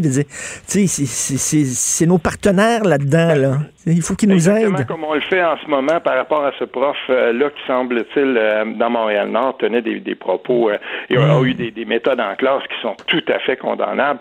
Et je veux dire, euh, là, là, maintenant, il y a une enquête administrative, mais si tout ça est démontré, cette personne-là doit n'a pas sa place du tout dans une salle de classe, puis il faut agir. tout à fait. Il faut agir pour, pour, pour tasser des gens comme ça. on n'a pas besoin de ça. Tout à fait. Tu dis que Valérie Plante va être la mairesse de l'idéologie woke. en tout cas, il y a, des gens qui ont pris bonne note là. Euh, j'ai trouvé ça intéressant et euh, je te jure, euh, moi depuis quelques jours, mon, mon téléphone dérougit pas sur différentes différentes causes. Puis il y a quelqu'un qui était dans le parti de, de, de la mairesse de la mairesse Plante avec qui j'ai parlé ce matin, qui voulait faire écho à ça et qui disait ben tu sais, c'est pas tout le monde qui ont été d'accord, euh, qui ont été d'accord avec ça. Puis on a certainement sursauté en lisant l'article dans, dans, dans, Radio Canada, sur le site de Radio Canada matin, euh, ce matin, euh, où on a retenu une, une phrase de supposément quelqu'un qui, qui, serait proche de la mairesse qui a dit pas question d'avoir une investiture avec cinq hommes blancs, euh, cinq hommes blancs âgés ou je sais pas quoi là, je paraphrase. Et, et ça, ça fait sursauter parce que là, on, on disait mais attention. Et, et pourtant, il y a certainement eu beaucoup d'actions de cette mairesse-là et euh, ça a créé des remous. Et il y a des adversaires de, de, de, de la mairesse Plante qui, eux, sont beaucoup plus euh, modérés sur ces questions-là et qui vont probablement servir de ça pour l'attaquer. Ils ont fait même du maraudage auprès de, de, de, de gens qui probablement en ce moment ne se sentent plus tellement euh, accueillis dans, dans, dans ce parti-là. Si tu es un maire d'arrondissement, puis que ça fait un bout que tu es là, puis euh, tu te dis, ben écoute, euh, OK, parfait, on, on, est tous pour la, la, la, tarte aux pommes, là, mais tu sais, quand on veut, on veut plus de diversité, puis qu'on se dit, ben oui, peut-être va falloir qu'on tasse du monde, mais il y a des gens qui se disent, écoute, attends, attends un peu, là, moi je suis là, je, suis dévoué, je, fais ma job, puis, mm. fait tu sais, ça, ça, va créer des tensions, puis je peux dire qu'il y a des adversaires de, Valérie Plante qui l'ont euh, qui l'ont remarqué et qui commencent déjà à marauder auprès de, de, ah personnes dans le, parti de la, mairesse qui euh, qui se sentent agacés par ça. Écoute, j'ai hâte de voir qui va se présenter euh, pour la mairie de Montréal. C'est dans un an. Euh, j'ai hâte de voir quel candidat va, oser se présenter. Denis Coderre, il lance un livre, là, ben, c'est sûr. J'interviewais, je parlais à Régis la, bombe cette semaine pour les francs-tireurs, puis il dit, selon vous, est-ce que votre ami, euh, votre ami Denis Coderre va se lancer? Il dit, ben oui, ben oui. Lui, il est sûr. C'est l'inconnu. Je veux dire, euh, on, peut bien être là, nous, puis, tu sais, se, se, dire euh, il va se lancer, mais dans le fond, tout le monde autour de lui. Puis il y a tellement de drive là, euh, de Nicodère qu'il y a des gens qui seraient intéressés à se lancer à la mairie, qui attendent et qui seraient prêts à faire équipe avec Denis Coderre si lui se lance à la mairie et qui euh, serait à sa locomotive. Fait que tu sais, je veux dire, en ce moment, quels sont les, déterminants qui vont faire en sorte que Denis Coderre va se lancer ou ah, pas? en, même temps, on espère qu'il y a quelqu'un d'autre qui va se lancer aussi, parce que, tu sais, il y a un côté, là, back to the future, là on revient en arrière. Si, la, seule alternative à, Valérie Plante, c'est Denis Coderre, on n'est pas sorti du bois, là. Ben, le, le, tu vois ce qui va se passer, c'est tout le temps comme ça. Euh, il va y avoir à un moment donné là, euh, parce qu'on est encore à, plus d'un an des élections, euh, et, là, ce qui va se passer, c'est qu'il va y avoir des sondages. Puis là, on va dire bon ben, on va on va repêcher quelques noms, Daniel Henkel, Denis Coderre, on va les, les noms qu'on connaît, puis là, on va faire un sondage. Puis si on se rendait compte que Denis Coderre, par exemple, était égal ou, supérieur à, à Valérie Plante, ben c'est certain que c'est comme ça qu'on bâtit un momentum. Puis, euh, je veux dire, lui, de son côté, euh, il va pas se lancer dans une cause perdante non plus. Ça lui prendrait des assurances, puis probablement qu'il y a des gens autour de lui, des démarcheurs, qui sont en train de faire des représentations autour de personnes qui sont mécontentes. Tu me vois venir? Mhm. C'est comme ça, c'est comme ça que ça va, que, que ça fonctionne. Puis s'il sent que, que je veux dire, l'eau est, tiède ou qu'elle est moindrement là, tu sais, il, il, va se lancer. Et pourquoi il ne le ferait pas de toute façon? Euh, Ça va prendre, ça va prendre quelqu'un pour s'opposer à Valérie Plante. Il y a trop de gens qui sont insatisfaits On parle là, de, de l'idéologie, mais on parle aussi de la gestion, de comment cette ville-là est, est, est, gérée dans son fondement même. Il y a trop de gens insatisfaits pour que ça n'accouche pas sur, à un moment donné, euh, un genre de, de, ralliement autour d'une opposition. Il n'y a rien de pire quand un politicien ou une politicienne se sent investi d'une mission puis n'écoute plus les gens là, autour sur le terrain, là, puis ils ont une vision, une mission à accomplir. Ça, là, préservez-nous des politiciens investis d'une mission, s'il vous plaît. Oui, et, et, permets-moi de te dire que euh, même dans les coins où elle devrait être la, la, la, plus populaire, par exemple sur le plateau, euh, quand on monte dans Rosemont Petite Patrie, il y a des gens qui ont été longtemps sympathiques à sa cause et qui là tout à coup se, se de bord puis se disent, ben, ok, on, on, veut, on veut bien là, mais ça fait quand même euh, un bout de temps, puis on, on va s'en aller dans les prochaines élections. Oups, on l'a perdu. De, de commerçants qui sont. Euh, c'est ça, là, on s'en va ben dans le mur de ce côté-là. Ah non, tout à fait. Là, ça, ça grince aussi euh, au, sur le mm-hmm. plateau. Merci. Écoute, promène-toi dans la nature. Moi, je vais aller dans un parc, c'est sûr et certain, on en a besoin aujourd'hui. Merci. Oui, certainement. Merci, à demain, Steve. Salut. Salut. Martino, souvent imité, mais jamais égalé. Vous écoutez Martino Cube, Radio. Après euh, avoir menacé euh, de désobéir à la loi, euh, il y a des gyms qui ont finalement dit non, non, non, on fera pas ça. mais sauf qu'on invite les gens à venir protester, manifester devant leur gym préféré pour demander au gouvernement Legault quand est-ce que vous allez les ouvrir, parce que ça fait du bien quand même de faire de l'exercice, surtout dans une période comme, comme celle-ci. On va en parler avec José Lavigueur, que vous connaissez bien, professeur d'éducation physique et sportive. Salut José. Bonjour Richard, ça va bien? Ça va bien. Écoute, José, tu me connais un peu. On se croise euh, régulièrement dans la salle de maquillage de TVA. Et euh, je suis un gros blob, OK? Je suis un blob là, énorme. Moi, mon exercice, c'est de sortir dans mon auto puis de me rendre à mon bureau. Bon. Et ma blonde, ça fait longtemps, elle, s'entraîne. Puis elle dit, il faut que tu t'entraînes, il faut que tu t'entraînes. Richard, prends-toi en main. Bon. Et elle, dit, c'est bon pour la tête, c'est bon pour la tête. Fait que là, je me suis, j'ai pris ma petite carte de gym. Et je suis allé au gym faire du vélo solitaire en pépère, là. Et m'a dit, c'est vrai que ça fait du bien entre les deux oreilles. Pour vrai, ça a pris trois, quatre jours pour que je, je ressente l'effet de ça. Que ah. soudainement, entre les deux oreilles, ça fait du bien et j'en avais quasiment besoin. J'avais pris le bon beat, là. Mais là, c'est fermé. Donc, hmm. c'est important de faire l'exercice ces temps-ci. Hein. Hey, tu me fais plaisir. Je suis contente d'entendre ça. Bravo, oui. Sophie, franchement. Mieux vaut tard que jamais, José. ah non, mais ça, c'est sûr. Écoute, on dit souvent ça à la blague, là, Richard, mais ce que tu viens de dire là est tellement vrai mhm. parce que des études et plusieurs études là, de plus en plus on démontre que même pour quelqu'un qui commence à 70 ans, crois-le ou non, en musculation, ça va avoir un impact positif sur son autonomie, sur sa santé mentale et sa santé physique. Il y a plein de trucs vraiment euh, fascinants à lire sur le sujet. Mais euh, tu sais, j'ai entendu justement ce matin euh, un monsieur qui était devant le gym qui manifestait, puis il disait, lui, un petit monsieur là, tu sais, c'est pas péjoratif là, mais vraiment un monsieur, monsieur tout le monde là, qui qui disait, écoute, moi je m'entraîne à tous les jours depuis 20 ans, euh, et et là c'est comme si tu m'enlevais ma drogue. Je mm. suis pas bien, je suis malheureux, et, et c'est ça, c'est ça qui vivent les gens qui sont des des vrais des vrais accros du gym. Parce qu'on va se le dire, il y a d'autres façons de bouger. Là. Je pense que les gens sont en train de découvrir ça. Mais les gens là qui, qui sont des accros, il y, a, il y a beaucoup, je connais beaucoup de gens qui y vont depuis des années euh, et qui ont une routine. Tu sais, là, ils vont sortir, par exemple, après, ils ont rendez-vous avec deux, trois autres amis, puis ils vont prendre un café tout ça est brisé, euh, hmm. comme pour plusieurs autres personnes, on va s'entendre, là, euh, et doivent s'ajuster comme tout le monde, mais la réalité, c'est que il se passe physiologiquement quelque chose quand on bouge. Ah oui, complètement. ben c'est ça, tu l'as découvert. Et ça prend, ça prend pas de temps, là, vraiment, pour que tu puisses avoir. Écoute, je te dis, 4-5 jours, là, puis je le ressentais l'effet. Ben, c'est ça. C'est ça que les gens doivent comprendre et, c'est ce qui me ce qui m'emballe beaucoup dans dans mon espèce de mission, je te dirais, c'est que on dirait que le monde est en train de découvrir que ça fait réellement du bien et que quand on parle d'activité physique, c'est pas parce qu'on veut être plus cute dans notre bikini en vacances, je sais pas quand.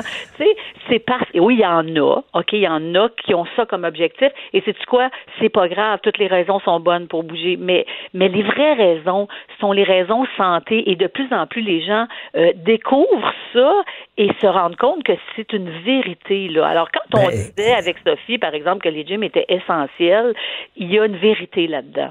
Écoute, euh, on, on connaît le Karine Champagne, l'ex-journaliste sportive qui est partie du mouvement Les Merveilleuses.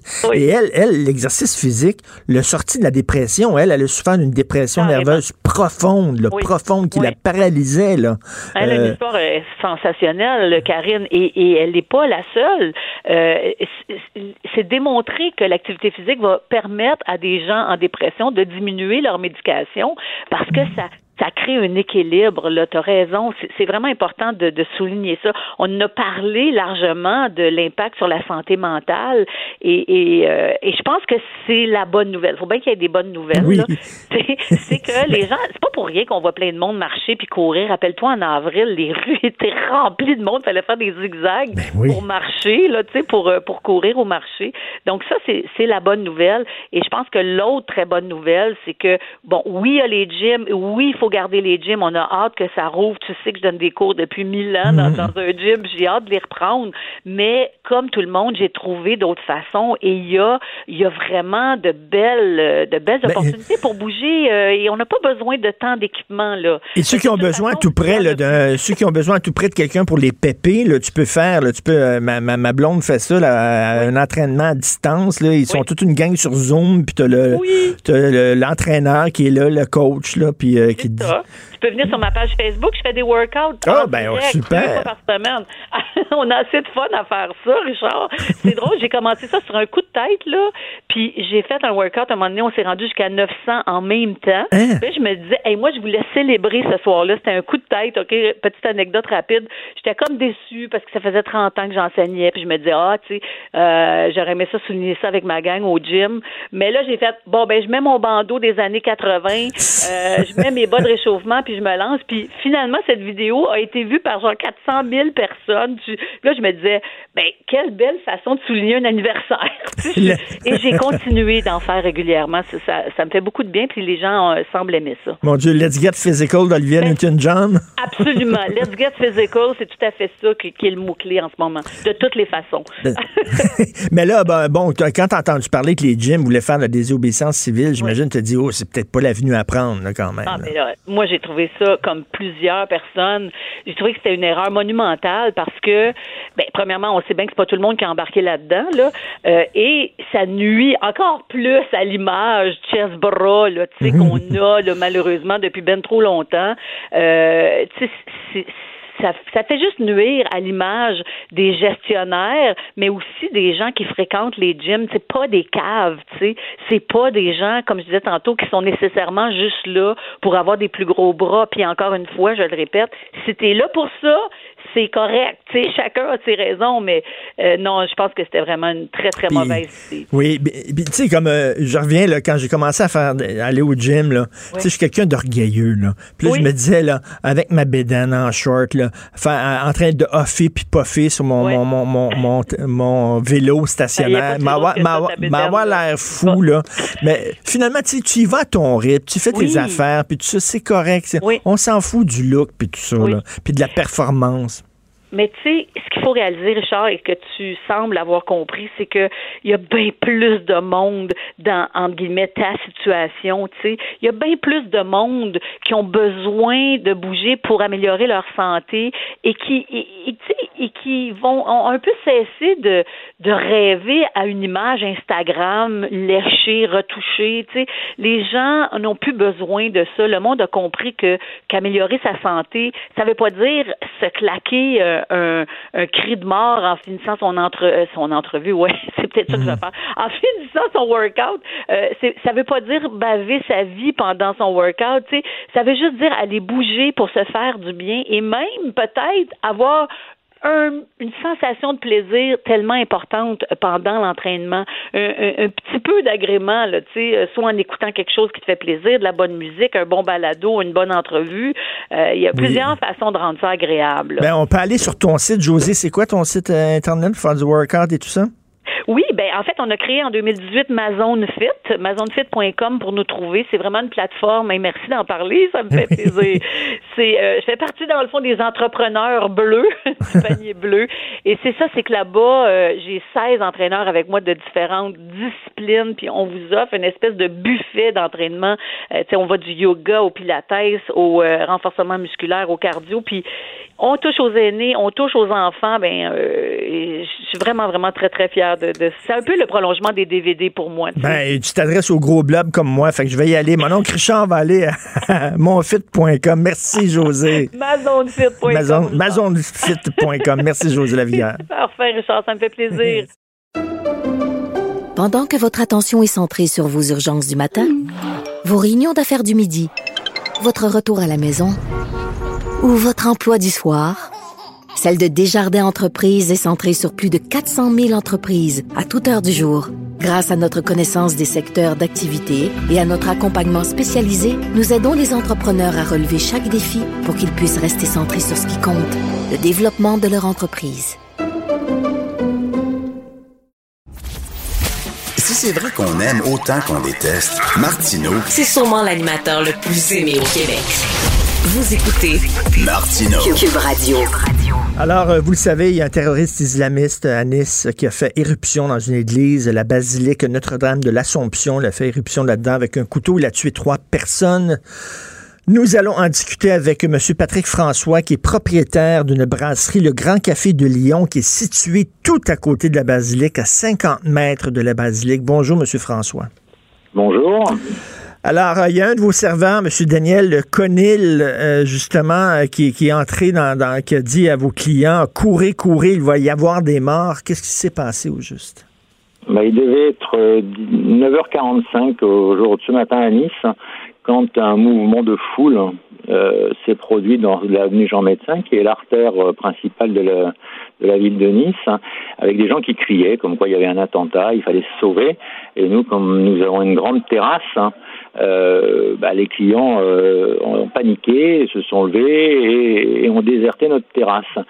À la suite de ça, on a entendu des coups de feu, quelques coups de feu. Ça provenait de, du haut de l'avenue Jean Médecin et principalement, on pouvait déterminer que ça venait de la basilique Notre-Dame, qui est une qui est une église euh, de très grande dimension, euh, qui est à une centaine de mètres de chez nous.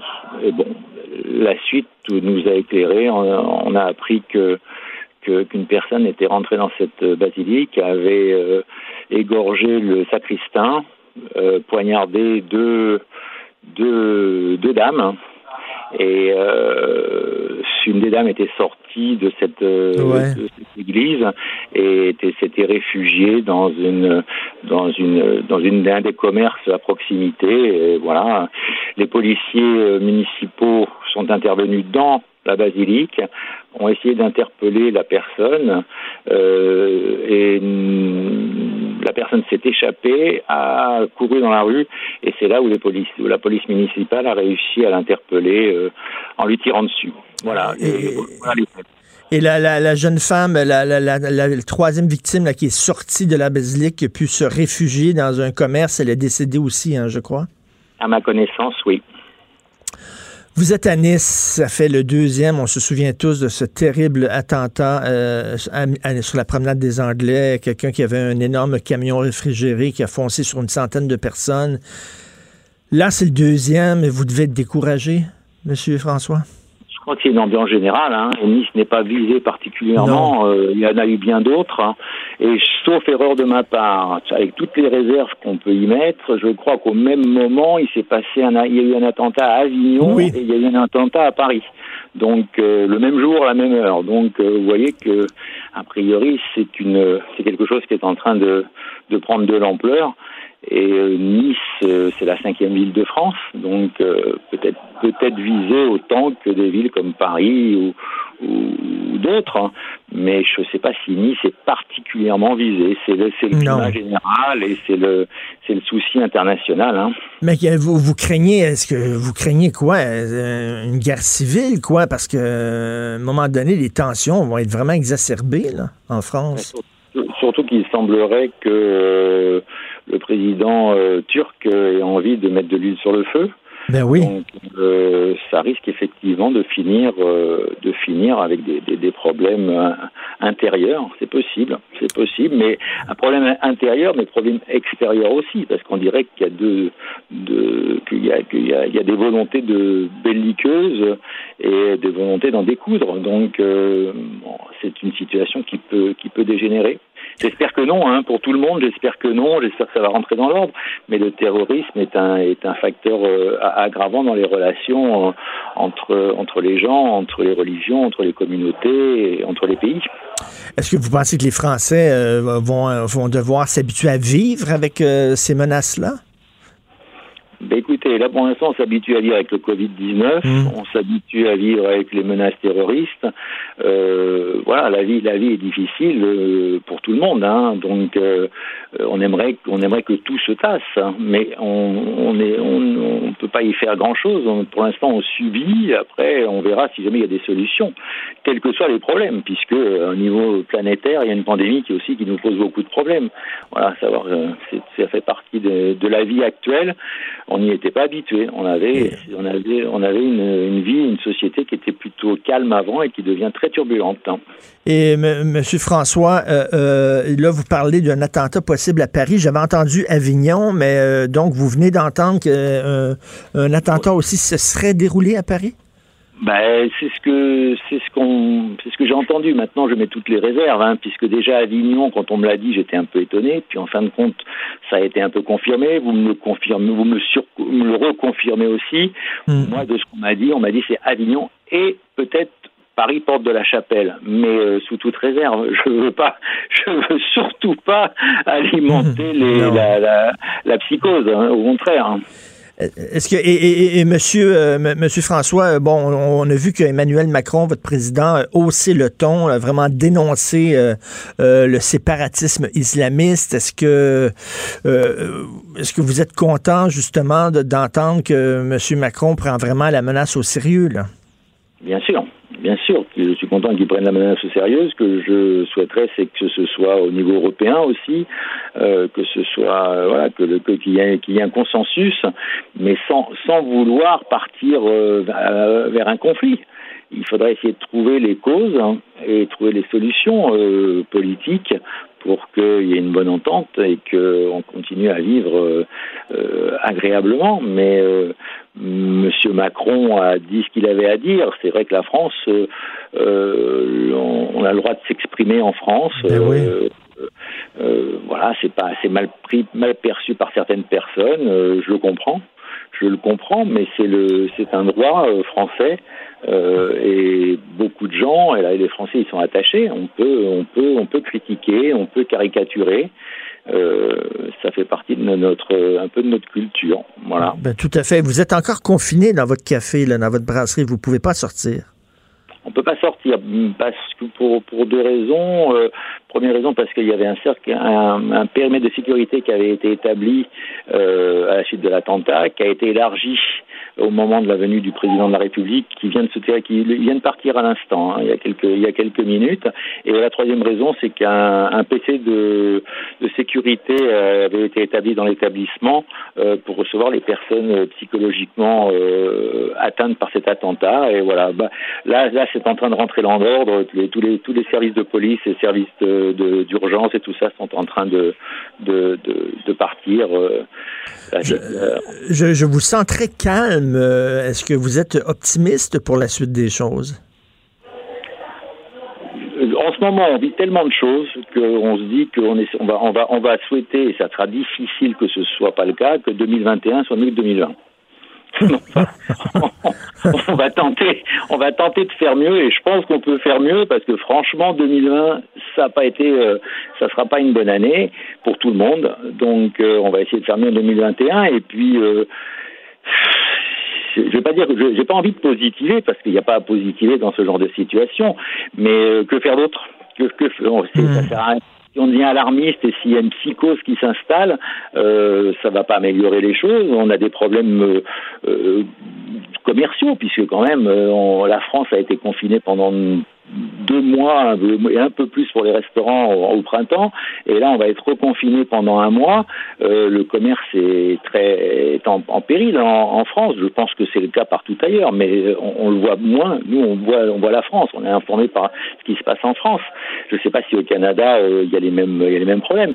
Mais quatre mois d'inactivité pour des commerçants euh, il est forcé que ça laisse des traces. Hein. Ah oui, tout à fait. Non, écoutez, le bon courage, le, le, le reconfinement, le, le, la COVID, le couvre-feu, les attentats, vraiment, là, c'est extrêmement difficile pour, pour les Français ces temps-ci. Nous sommes bien sûr avec vous en pensée. Bon courage, monsieur, et merci beaucoup d'avoir pris le temps de nous parler, monsieur Patrick François.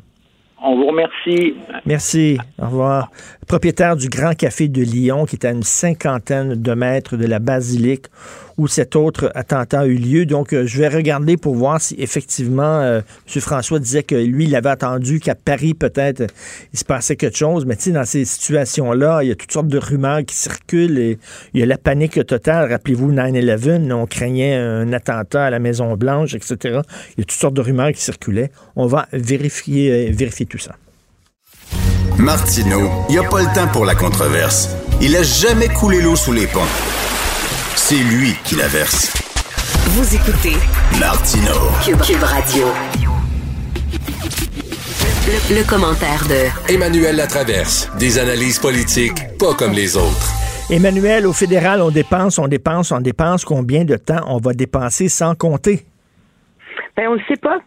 Et euh, c'est quand même assez, il y a beaucoup de pression quand même, on le sait, pour que le gouvernement fédéral, malgré la deuxième vague, donne certains repères pour encadrer ses, euh, euh, ses dépenses. Et euh, Mme Freeland, la nouvelle ministre des Finances, a donné un discours assez important là, qui était comme un peu pour mettre la table à sa mise à jour économique qui va venir. Et elle a clairement indiqué que dans son esprit, la responsabilité première d'un gouvernement dans les circonstances actuelles, c'est d'appuyer la population, d'appuyer les entreprises, et ça s'arrête là et que le reste, on verra plus tard. Et ça surprend de plus en plus d'économistes et d'observateurs parce que c'est comme si le gouvernement tenait le même discours en pleine deuxième vague que celui qu'il tenait en mars. En mars, dans la crise, dans la surprise, c'est une chose d'agir comme les gouvernements comme Ottawa et donc l'ont fait, mais c'est pas comme si on savait pas que la deuxième vague allait arriver et ça surprend plusieurs que le gouvernement se dote pas certainement de programmes plus ciblés euh, potentiellement plus efficace parce que euh, la dette, même si elle est financée à très faible taux d'intérêt, il y a quand même de la bonne dette puis de la mauvaise dette. Hein? Si tu mets euh, 30 000 sur ta marge de crédit pour rénover ta cuisine avant de la vendre, c'est une bonne dette. Si tu décides euh, d'ajouter un 15 000 là-dedans parce que tu veux des éviers en or, c'est pas nécessairement une bonne dette. Et c'est là tout le débat qui a lieu euh, en ce moment. Et la question qui se pose, c'est est-ce qu'Ottawa ne devrait pas profiter des dépenses qu'il est forcé de faire en ce moment de manière justifiée pour soutenir l'économie, pour par ailleurs diriger les fondations autour desquelles il va articuler la relance économique? Et ce qui est intéressant, c'est de voir que le gouvernement Trudeau a repousser cette réflexion-là euh, et qu'il reste dans la logique du mois de mars, qui est celle de l'urgence sanitaire et des programmes à très, très, très, très, très large spectre comme ceux qu'on avait à l'époque. Et il ne parle pas de l'après-pandémie, parce qu'il va falloir préparer l'après-pandémie et comment on va combler le trou qu'on est en train de creuser, là. Oui, et, et, la réalité, c'est que l'économie canadienne avait euh, était face à des gros défis. Il y avait d'importantes fragilités structurelles, je dirais, avant la pandémie. Euh, la baisse de l'investissement euh, direct, euh, le fait qu'on importe plus qu'on exporte, le fait qu'on perd qu'on protège mal la propriété intellectuelle et donc on perd euh, des entreprises qui sont vendues à l'étranger, même si elles ont été des champions de l'innovation. Et ça, ce sont tous des enjeux majeurs sur lesquels Ottawa doit plancher pour réussir à euh, articuler une reprise qui va être cohérente. Et ce qui est surprenant, c'est de voir que euh, il n'y a aucune réflexion dans le débat public de la part du gouvernement fédéral là-dessus. Euh, on a vraiment repoussé au calendrier toute, toute, toute, toute, toute cette réflexion-là. Et ça suscite de plus en plus d'inquiétude parce que les autres pays du monde, eux, sont en train d'articuler précisément autour de quelle base ils vont euh, ils vont euh, financer cette relance économique post-pandémique. Et écoute, question là, euh, existentielle, ben, question d'éthique, tiens, une question morale intéressante qui se joue qui, euh, à, à- à Québec, au Québec. Euh, Jusqu'où un gouvernement doit être transparent là, dans la gestion d'une crise? Ben oui. que le mot transparent est un transparence, transparence, c'est un peu que- devenu comme un, un mot qui veut tout dire et rien dire dans la voix euh, de l'opposition. Euh, notre collègue Mario Dumont est de ceux qui croient qu'ils se sont fait prendre à leur propre jeu euh, là-dedans. Euh, moi, je pense a une ligne très claire. Je ne comprends pas cette logique de demander au gouvernement de révéler le détail de ces discussions internes, à savoir quelle euh, quelles décisions sanitaires et quelles règles doivent être mises en place. C'est comme si tout d'un coup, sous prétexte de l'urgence sanitaire, on voulait que ça soit la santé publique qui dirige le Québec, alors que c'est important que ces choix-là demeurent entre les mains de notre classe politique. C'est le gouvernement qui a été élu. Donc, euh, est-ce qu'il y a un délire de l'opposition sur l'enjeu de la transparence? Peut-être, mais en même temps, le gouvernement euh, peine à rendre public des données qui seraient assez fondamentales, je pense, pour permettre la reddition de comptes. Comment ça se fait qu'on ne réussit pas à faire 30 000 tests par jour? Pourquoi on ne l'a pas dit qu'on a perdu notre capacité de tracer les cas euh, à la fin du mois de septembre? On en est rendu du où là-dedans? Pourquoi est-ce qu'on juge que le masque, c'est pas nécessaire à la fin du primaire? Sur quelle étude on se base? Et donc, euh, c'est très élastique, la transparence. Et le fait que le gouvernement l'utilise d'une façon et que l'opposition l'utilise de l'autre, ça finit finalement par brouiller les cartes du débat public. Ben, tout à fait. Puis en même temps aussi, c'est le- le problème d'un gouvernement de cacher certaines choses. Mettons, par exemple, il manque de masques. là. Et on est à court de masques. Est-ce que le gouvernement peut dire, ben, il manque de masques, il va créer une panique? Il faut aussi cacher des choses. Des fois, est-ce qu'on peut être toujours Je pense pas transparent? qu'en urgence sanitaire, tu peux cacher les choses. Le manque de masques à un moment donné, et c'est et, et c'est là que que les choix sont éthiques et moraux.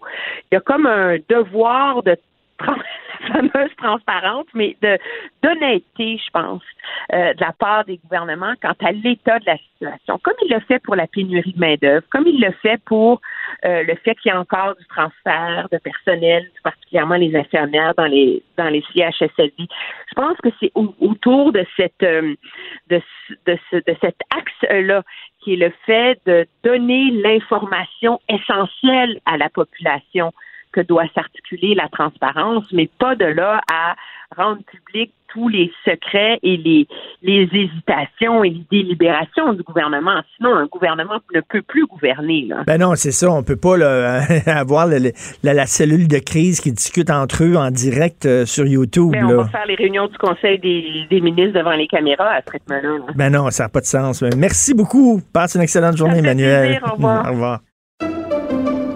Pendant que votre attention est centrée sur cette voix qui vous parle ici, ou encore là, tout près ici, très loin là-bas, Celle de Desjardins Entreprises est centrée sur plus de 400 000 entreprises partout autour de vous. Depuis plus de 120 ans, nos équipes dédiées accompagnent les entrepreneurs d'ici à chaque étape pour qu'ils puissent rester centrés sur ce qui compte, la croissance de leur entreprise. Martino. Même avec un masque, c'est impossible de le filtrer. Vous écoutez Martino. Cube Radio. Le, le commentaire de Mathieu Boccoté, dépensé pas comme les autres. Mathieu, je veux te lire euh, en début de chronique un extrait de la, chronique de Guy Fournier d'aujourd'hui. Je veux pas, je veux pas m'en prendre nécessairement à M. Fournier. Je, je lis l'extrait de sa chronique parce qu'il y a beaucoup de gens qui pensent euh, comme lui. Ok, je te lis la, la fin de sa chronique. Il, il parle du- de l'utilisation du mot qui commence par N et de, de- des caricatures de Charlie Hebdo. Il faut s'interroger sur la nécessité d'utiliser un mot qui est tenu par des millions de Noirs, quel que soit le contexte, tout comme il faut s'interroger sur l'opportunité de publier des caricatures qui offensent des centaines de millions de musulmans, quel que soit le contexte. Qu'est-ce que tu en penses? Ben, que nous sommes en désaccord euh, pour une raison simple, c'est-à-dire euh, le type de civilisation que nous avons construit dans le monde occidental est une civilisation qui n'accepte pas d'institutionnaliser les tabous de qui que ce soit, euh, de quelque groupe que ce soit.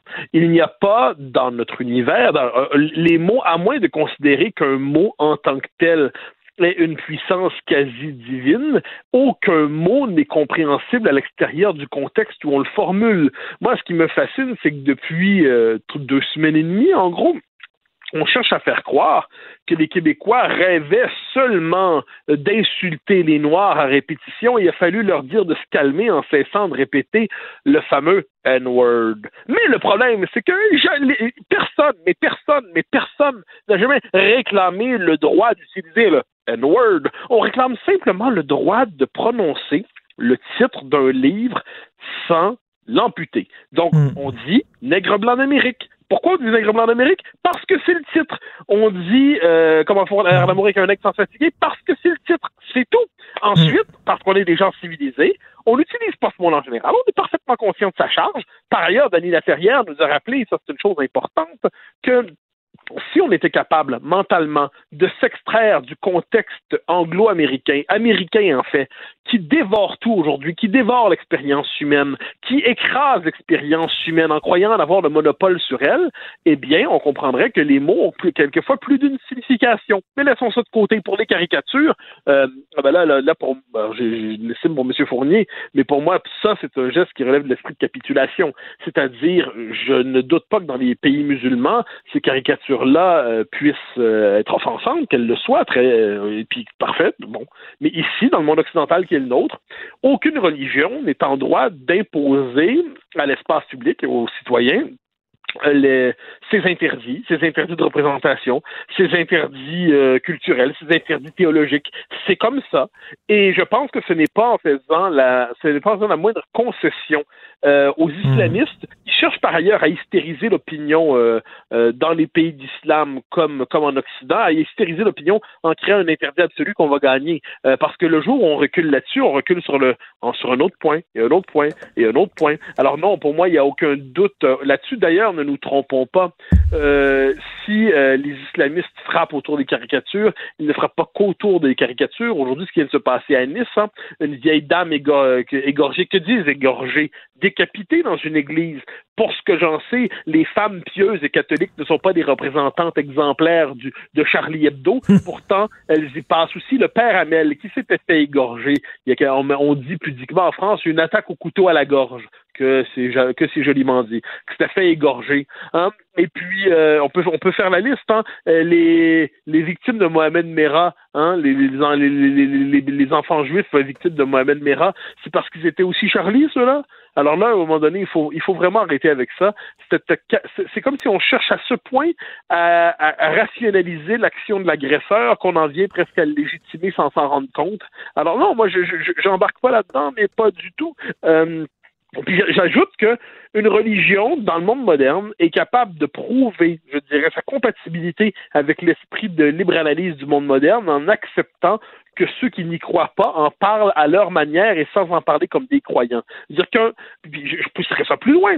Euh, moi, personnellement, je parle pour moi-même intérieur, quand on décide euh, que le jour où on décidera de, de, de, transgresser de la manière la plus offensante qui soit, puis ça arrive quand on pense seulement au Piss Christ, hein, on s'en souvient, ce ben oui, ben touillé dans l'urine. La vérité, c'est mon moi-même intérieur à Mathieu Boccoté, il trouve ça dégueulasse, il mhm. trouve ça abject, il trouve ça odieux, je trouve ça scandaleux. Mais qu'est-ce que je dis après ça? Je fais un texte. À la rigueur, si je fais pas un texte, on organisera, s'il le faut, une protestation symbolique et démocratique devant je ne sais quel lieu, hein, toujours possible mais on se donne pas le droit de tuer les gens qui, qui, décident de ne pas traiter les objets auxquels je tiens comme, euh, comme je le souhaiterais moi-même. Et ça, à un moment donné, à intérioriser toujours les interdits, soit de l'islamisme, soit de différentes minorités radicales qui veulent multiplier les interdits, eh bien, on va plus rien dire. D'ailleurs, j'ajoute, Verouchka, le lieutenant Duval, nous a expliqué que le, commissariat politique, hein, de, j'adore ça, dire ça comme ça, comme ça, le commissariat politique à l'intérieur de son université, hein, le bureau de gestion de l'inclusion et de la diversité, a dit aussi que le E-word, hein, le mot, euh, le I-word indien, qu'il faudrait bientôt bannir. Et puis, euh, elle, elle-même réclame une liste de mots interdits pour savoir comment mieux naviguer dans les interdits de la diversité. Non, mais, euh, comme qu'il dirait en bon français, no way. On est, on, on, est dans un environnement mental qui pousse à la censure généralisée. Et non, ce n'est pas en faisant le cadeau aux censeurs d'une génuflexion que nous progresserons. Tout à fait. Là, bon, un attentat dans une basilique, on est en plein, là, en plein clash des civilisations de Samuel Huntington. C'est ça, là. Comme le disait Finkielkraut, qui encore une fois ne se trompait pas, euh, le choc de civilisation a lieu et il y, a, il y a à l'intérieur même de la communauté nationale française. C'est-à-dire, on se retrouve avec euh, des, des assassins, des tueurs, des, des, des terroristes islamistes qui euh, représente en quelque sorte le bras armé d'un esprit de conquête. Euh, dans un contexte plus large que celui d'Erdogan, qui annonce vouloir punir la France, l'humilier. Et, euh, et moi, ce qui me frappe à travers ça, c'est la, la, portée symbolique de la France. Pourquoi la France est encore visée?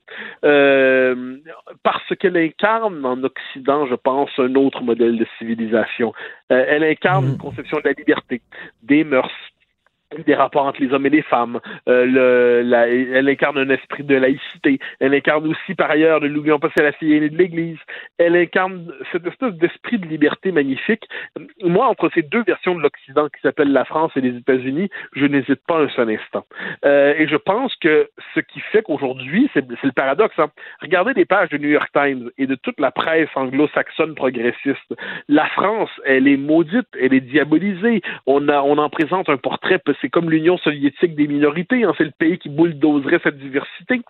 Euh, c'est une critique qui n'est pas sans lien avec celle que font quelquefois les islamistes. La France est le, lieu, la civilisation irréductible dans le monde qui vient. Le problème, c'est qu'elle est assaillie elle est agressée, elle est attaquée et elle n'a pas toujours la, je dirais pas la volonté, la volonté est là, mais elle est prisonnière d'un système mental qui l'empêche quelquefois de se défendre. J'espère que d'une tête qui roule à l'autre, euh, la France trouvera la force en elle de se délivrer de, la gang qui l'étouffe et de réagir vivement. Parce qu'en attaquant la France, c'est pas, c'est pas un régime politique qu'on attaque, c'est les valeurs que la France représente. Ah, les valeurs, puis j'irais même plus loin que les valeurs. Je dirais qu'on eh, attaque, on n'attaque pas que la République. En fait, les Français, que, Dieu sait que j'aime la France, c'est quand ils nomment leur pays seulement République, je dis, mais votre pays, vous êtes, c'est plus qu'un régime politique. Mmh, mais non, je pense mmh. que c'est l'esprit d'une civilisation qu'on nomme, qu'on attaque. Qu'est-ce que, tu la, la, France, bon, je, me permets d'en parler avec un peu, euh, un peu de tendresse, parce que je, je, crois la connaître un peu ou pas trop mal. Quand on y met les pieds, moi, ce qui me frappe, c'est à la fois, surtout quand on est québécois, tout ce qui nous en rapproche et tout ce qui est notre singulier. On a, on a le bonheur de la langue partagée. Ça, ça fait qu'on comprend tout. Mais ensuite, on voit que de, de la manière de représenter les rapports entre les hommes et les femmes, à la manière de se représenter le débat public sous le signe du conflit civilisé, à la place accordée à la littérature, à la place accordée à la liberté dans les mœurs, mm. à la place à la beauté d'une architecture, à la manière dont les paysages ont été travaillés au fil des siècles, pour ne pas dire des millénaires, à la profondeur du pays, en même temps sa prétention à l'universalité, à sa capacité au fil des temps à attirer les plus grands esprits, en en faire des manifestations d'esprit français. Euh, moi, c'est un pays que j'aime passionnément, et quand je vois aujourd'hui, comme on le voit aujourd'hui, l'attaque à Nice, qui succède à l'attaque à Conflans-Sainte-Honorine, qui succède aux attaques qui sont multipliées depuis des, des mois. On parle régulièrement d'attaque au couteau, mais on a toujours une formule, euh, on parle sous le signe de l'euphémisme. Euh, pour moi, c'est la France est agressée, la France est défendue. Marie-Louise Arsenault de Radio-Canada parlait à Michel Onfray et euh, de, de, du prof décapité. Elle disait oui, mais quand même, tu sais, la France est un peu responsable. C'est ce qu'elle disait. La France est un peu responsable par le contexte sociopolitique, etc. Écoute, là, rendre la victime responsable, ça n'a pas d'allure. Ben, soyons honnêtes. La, vérité m'oblige à dire que je n'accorde pas une puissance intellectuelle démesurée à Marie-Louise Arsenault. euh, et j'ai l'impression que ça, mais c'est un propos qui n'est pas surprenant de sa part, de, de, cette mouvance. Autrement dit, si la France souffre, c'est qu'elle l'a bien cherché. Ben exactement, c'est ça, c'est ça. Moi, quand j'entends ça, quand j'entends ça, même si on nous le dit pas aussi directement, euh, la France persécute ses minorités, nous dit-on, donc il est normal que ces minorités se vengent ou ripostent. Bon, Alors ça, ce qu'on croit, c'est la France l'a bien cherché. Autrement dit, euh, quand ce discours-là, ce discours qui culpabilise l'agressé et qui sanctifie l'agresseur, euh, je trouve ça singulier comme posture intellectuelle. Ce n'est pas surprenant, mais c'est l'esprit, euh, c'est un esprit que de déloyauté, pour le dire d'un euphémisme. Et quant à moi, quant à moi, j'ai l'impression que la France, qui est un pays qui a été capable de fabriquer des Français avec des gens qui viennent de partout dans le monde, à un moment donné, ça l'a dit, il y a la question de, l'immigration massive. Euh, il, y a, toujours des, limites aux capacités d'intégration. Ça, c'est un problème en soi. Mais un pays qui, se fait aussi agresser, aussi souvent euh, au nom d'un étendard qui est celui de l'islamisme, eh bien, ce pays est en droit de se défendre sans gêne, est en droit de se défendre sans s'en vouloir. Euh, ça m'apparaît évident. Et pour ce qui est de nos de nos provinciaux locaux euh, qui, euh, qui trouvent que la France en fait trop en se défendant, puis elle devrait peut-être s'auto-critiquer davantage plutôt que se défendre, eh bien, laissons-leur la responsabiliser de leurs propos. Euh, merci, Mathieu. Tes, tes, paroles de ce matin sont un petit baume sur ce qu'on ressent, la tristesse qu'on ressent et l'inquiétude qu'on a aujourd'hui. Merci beaucoup, Mathieu Boccoté. Bon, Salut. Pendant que votre attention est centrée sur cette voix qui vous parle ici, ou encore là, tout près ici.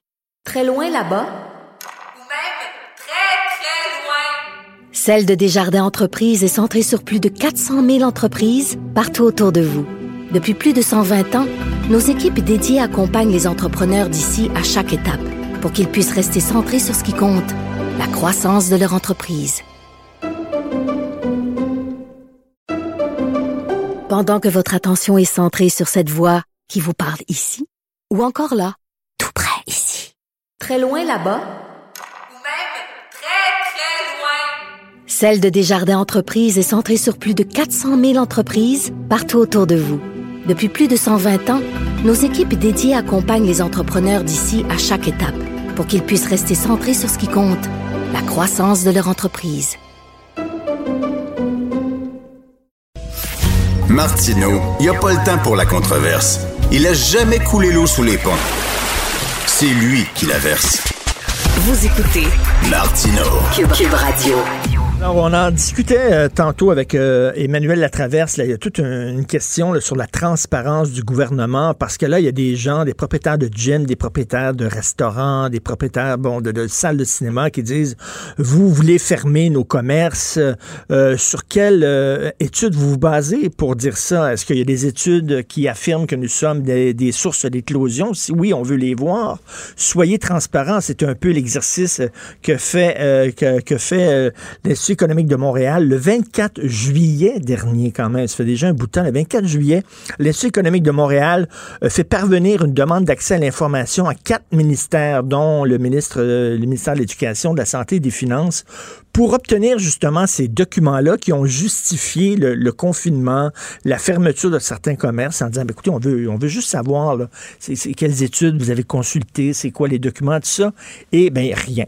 Rien. C'est une demande d'accès à l'information. Euh, euh, il ne s'est rien passé. Donc, nous allons parler à M. Miguel Wallet, économiste et directeur des opérations à l'IEDM. Bonjour, M. Wallet.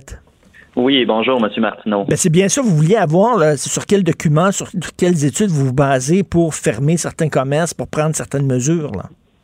Oui, c'est ça, exactement. Donc, en juillet dernier, on a acheminé, comme vous le disiez, là, des euh, demandes d'accès à l'information à quatre ministères euh, simplement pour mieux comprendre sur quelles études le gouvernement du Québec s'est fié euh, pour déterminer les mesures de confinement qui ont été mises en place.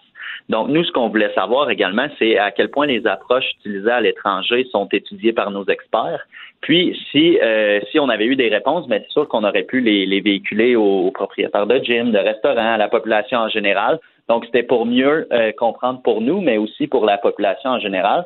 Et euh, on n'a pas eu de réponse euh, de la part des ministères, à part euh, du ministère de la Santé qui nous a envoyé des avis de retard. OK, mais là, trois mois, c'est pas c'est pas normal. Ça. Habituellement, c'est beaucoup plus court que ça, les délais pour l'accès à l'information. Mais le délai légal prévoit 20 jours pour une réponse, mais j'aimerais ça vous dire vraiment là que c'est pas normal, mais malheureusement, euh, ça arrive souvent et trop souvent. On espère plus de transparence euh, du gouvernement, surtout dans une euh, démocratie.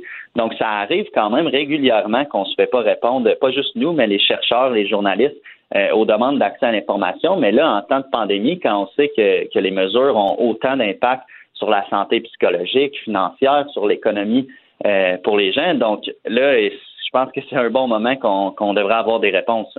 Et Monsieur Wallet, on va vous dire, là, parce que c'est un peu l'argumentaire qu'on utilise, on est en guerre. On est en guerre contre un virus et dans une période de guerre, ben on, on a le droit de ne pas être transparent. Il y a des cellules de crise. Je pense pas que Churchill, pendant la guerre contre les nazis, euh, hmm. disait tout ce, tous les tenants et les aboutissants des discussions qu'il y avait avec sa cellule de, crise. Bon, on va dire que en guerre, c'est nécessaire à un moment donné pour protéger la population pas créer une panique, de ne pas être transparent. Vous en pensez quoi? Ben, en fait, ce que je pourrais dire là-dessus, c'est que la Suède, la Norvège, l'Allemagne, la Taïwan sont aussi en guerre contre l'ennemi invisible qui est la, la COVID-19, mais pourtant, ils font preuve de beaucoup plus de transparence que nous. Donc, si tout le monde n'était pas transparent, il y aurait peut-être une raison de ne pas l'être, mais là, encore une fois, c'est le Québec qui n'est pas transparent. Puis, c'est pas juste en temps de guerre qu'il l'est pas, c'est aussi euh, en période normale euh, qui répond pas aux demandes d'accès à l'information. Donc, je pense que c'est un problème beaucoup plus profond euh, de la transparence au gouvernement que seulement euh, celui en temps de pandémie. Parce que là, on voit, il y a des gens, bon, les gyms qui voulaient faire la désobéissance civile, mais c'est parce qu'ils disent, vous autres, vous, ne nous expliquez pas, là. Si vous nous expliquez les, quelles sont les raisons que vous dites qu'on doit fermer les gyms, c'est parfait. On n'est pas des fous, on va embarquer. Les propriétaires de cinéma disent ça, les propriétaires de restaurants, mais on veut être partie mhm. prenante, mais vous nous infantilisez. Vous nous dites, ça va être ça, c'est ça la décision, on n'a pas à vous expliquer pour, pourquoi. Exactement. Donc, c'est une approche qui est un peu euh, paternalistique, je dirais, paternaliste, je pense.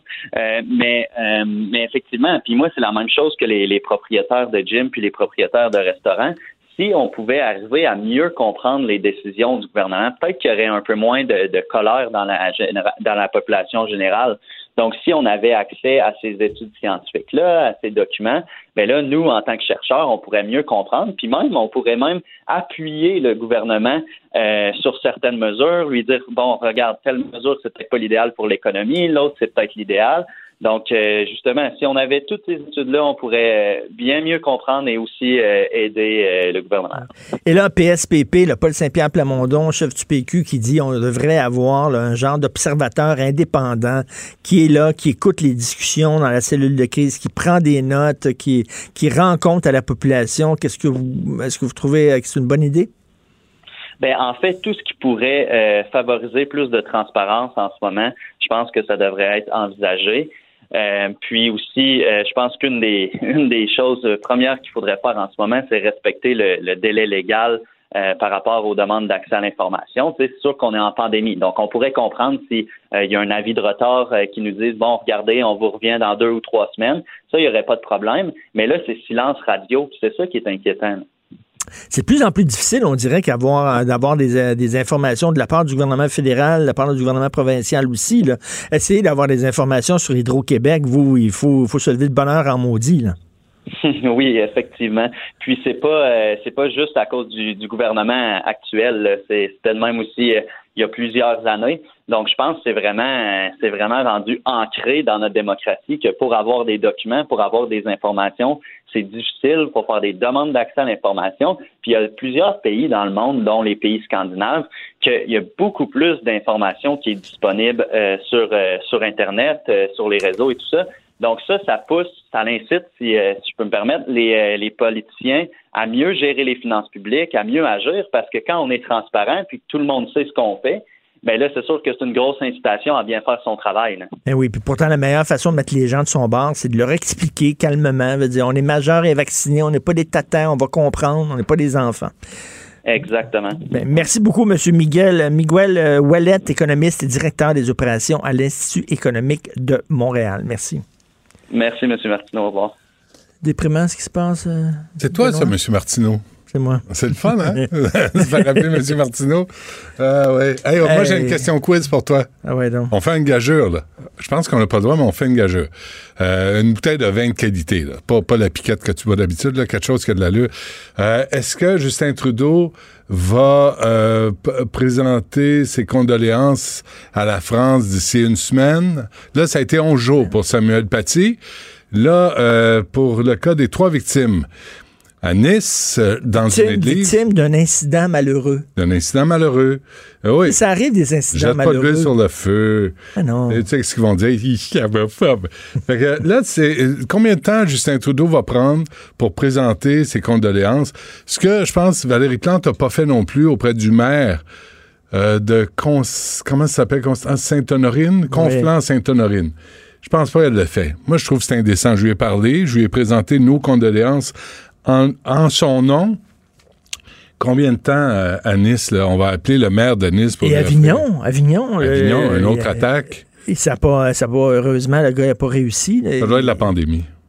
Parce que c'est nouveau, c'est un phénomène mais- nouveau. mais ça fait longtemps que je le dis. Les, les radicaux bouddhistes, sont toujours, à- ils sont fous, sont vraiment, faut, faudrait intervenir. c'est Et eu bouddhistes. hier- et Marois Risky a été obligé d'envoyer la police hier chez un autre prix Nobel qui a envoyé le même genre de message, Ben qui a oui. dit que ça allait dégénérer parce qu'il y a une prof qui comptait présenter les caricatures de Ma- Mahomet ici au Québec. Là, sais, euh, qu'est-ce qui se passe? là? On, on salue hein, Marois Risky qui a déposé Absolument. une motion là, justement pour euh, condamner, puis elle a prononcé le mot en I. Islamiste. Elle n'a pas eu peur. là. Ouais, ouais. Le maire de, de Nice a parlé des islamo-fascistes. Oui. Puis c'est Ben, ça le terme. C'est ça le terme. Puis, mais là, évidemment, tous les grugeux de balus, les renifleux de péteux, euh, de- des multiculturalistes euh, et le- tous les chroniqueurs de la presse, évidemment, vont s'en prendre à nous, puis ils vont dire qu'on jette de l'huile sur le feu. Moi, je pense qu'il faut identifier le problème. Il faut refuser la violence de tous côtés, de tous bords, de tous Il côtés. y a une animatrice de radio, de Radio-Canada, qui interviewait Michel Onfray euh, au lendemain de la décapitation du prof. Puis qui a dit Ouais, mais la France est quand même un peu à blâmer. tu sais. Wow. Wow. Wow. Fait que j'aimerais ça Wow. qu'elle établisse c'est quoi les critères pour éviter de se faire décapiter en pleine rue quand tu es professeur d'histoire. J'aimerais ça que cette animatrice euh, de Radio-Canada fasse, euh, qu'il décide, décide la liste. De quoi tu nous parles aujourd'hui? Ben, Ah, de sûr, rien, de rien, de rien. J'écoutais de la musique tantôt en préparant l'émission.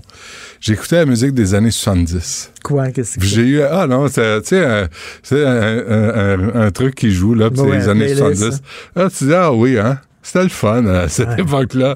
C'était le fun. On avait 10, 12, 15 ans. Il me semble qu'on écoutait de la musique, simili disco, pas trop, j'haïssais ça, du funk.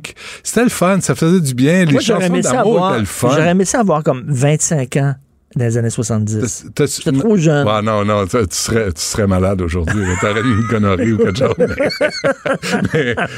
C'était quoi la chanson That's the Time? I feel like making love to you. J'entendais ça juste avant de partir. Je me dis, c'est bien c'est bien cool cette, cette musique-là. Barry White. Barry White qui t'incitait juste à être un petit peu cochon, mais pas Ben trop. oui. Pas porno, pas triple X, juste amoureux cochon. Tu sais, puis d'être là quand. Il n'y avait pas de rectitude politique, il n'y avait pas de petit curé qui dit Oh, t'as dit ça? Ouais. Il me semble que les gens chantaient, chantaient de l'amour, c'était cool. T'avais le goût d'être amoureux, t'avais le goût d'être fin avec ta blonde. Euh, tu sais, là, les femmes chantaient aussi. C'était pas parfait, là, à l'époque, là, pour tout le monde. Fait que j'écoutais ça. Alain Pronkin à 10h30 euh, sur euh, la- aussi le Vatican qui a dénoncé l'attaque à Nice. Toujours rien de Justin Trudeau. Alors, c'est 11 jours. Voyons voir s'il va briser son propre record de, de- Ouais. d'in- d'indifférence D'indifférent. à l'islamo-fascisme, parce qu'il faut pas le dire. Euh, à 11 heures, on a euh, Félix Séguin et euh, Ninon. Ninon, attends, je vais pas me tromper. Ça, La ça réalisatrice du documentaire. Du documentaire Scopa et moi. C'est Ninon Pedneau, c'est ça, j'étais sûr, mais je- j'ai pas, pas osé. Alors, on va leur parler tantôt. C'est, sur l'ICO ce matin. Et comment Félix Séguin, Éric Thibault sont, sont plongés dans l'univers d'Andrew Scopa, qui est un importateur majeur de, dope qui a été assassiné le jour de l'anniversaire, si je me trompe pas, de Félix Séguin. Oui. Puis il raconte comment Scopa l'appelait. Euh, il a dit, hey, la loi 101, là, la mafia, c'est deux en chien. hein. Quand il y a eu un enfant, français, quand là. Félix Séguin a eu euh, sa deuxième Ouais. petite fille, Sa deuxième fille, ouais. euh, Scopa, et il a donné un cadeau, il avait pour 6 000 piastres de pyjama. Ouais. Fait que lui, il a dit, ouh, 6 000 Pas ou sûr, 600, hein. là, mais, mais ouais. 600, ouais. Ouais, plein, plein de pyjamas. Euh, puis, et puis, mais, à- mais aussi à l'anniversaire de sa plus vieille, il a appelé pour lui. Là, tu dis, ça donne froid dans le dos d'être ami avec quelqu'un qui parle de tuer, tu sais, qui parle de. Et à midi, on va. Ben, si, s'il y avait des problèmes, mettons Félix, là, Ouais. ben, il pouvait appeler Andrew, puis Andrew, il aurait réglé ça. Ben, sais le pas, il- mettons, t'as un voisin qui t'écœure, là. Ouais. Il aurait appelé Andrew en disant, règle-moi donc ça, Andrew. Euh, je veux aborder un problème avec votre voisin. Vous roulez trop vite dans la rue. Si j'étais vous, je me calmerais un peu. Gilles Proux, Gilles Proux me disait, tu sais, Régis Lévesque est mort.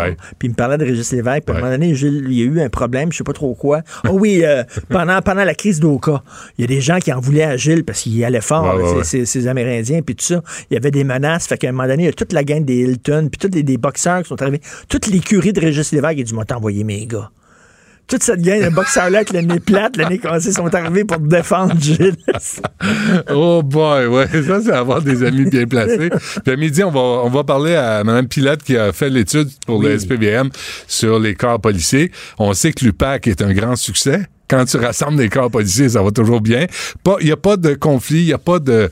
Ça n'a pas de bon sens, ça. Prendre une super méga grosse police pour trois grandes villes, Ouais. donc. Puis pendant ce temps-là, tu veux développer la police de quartier.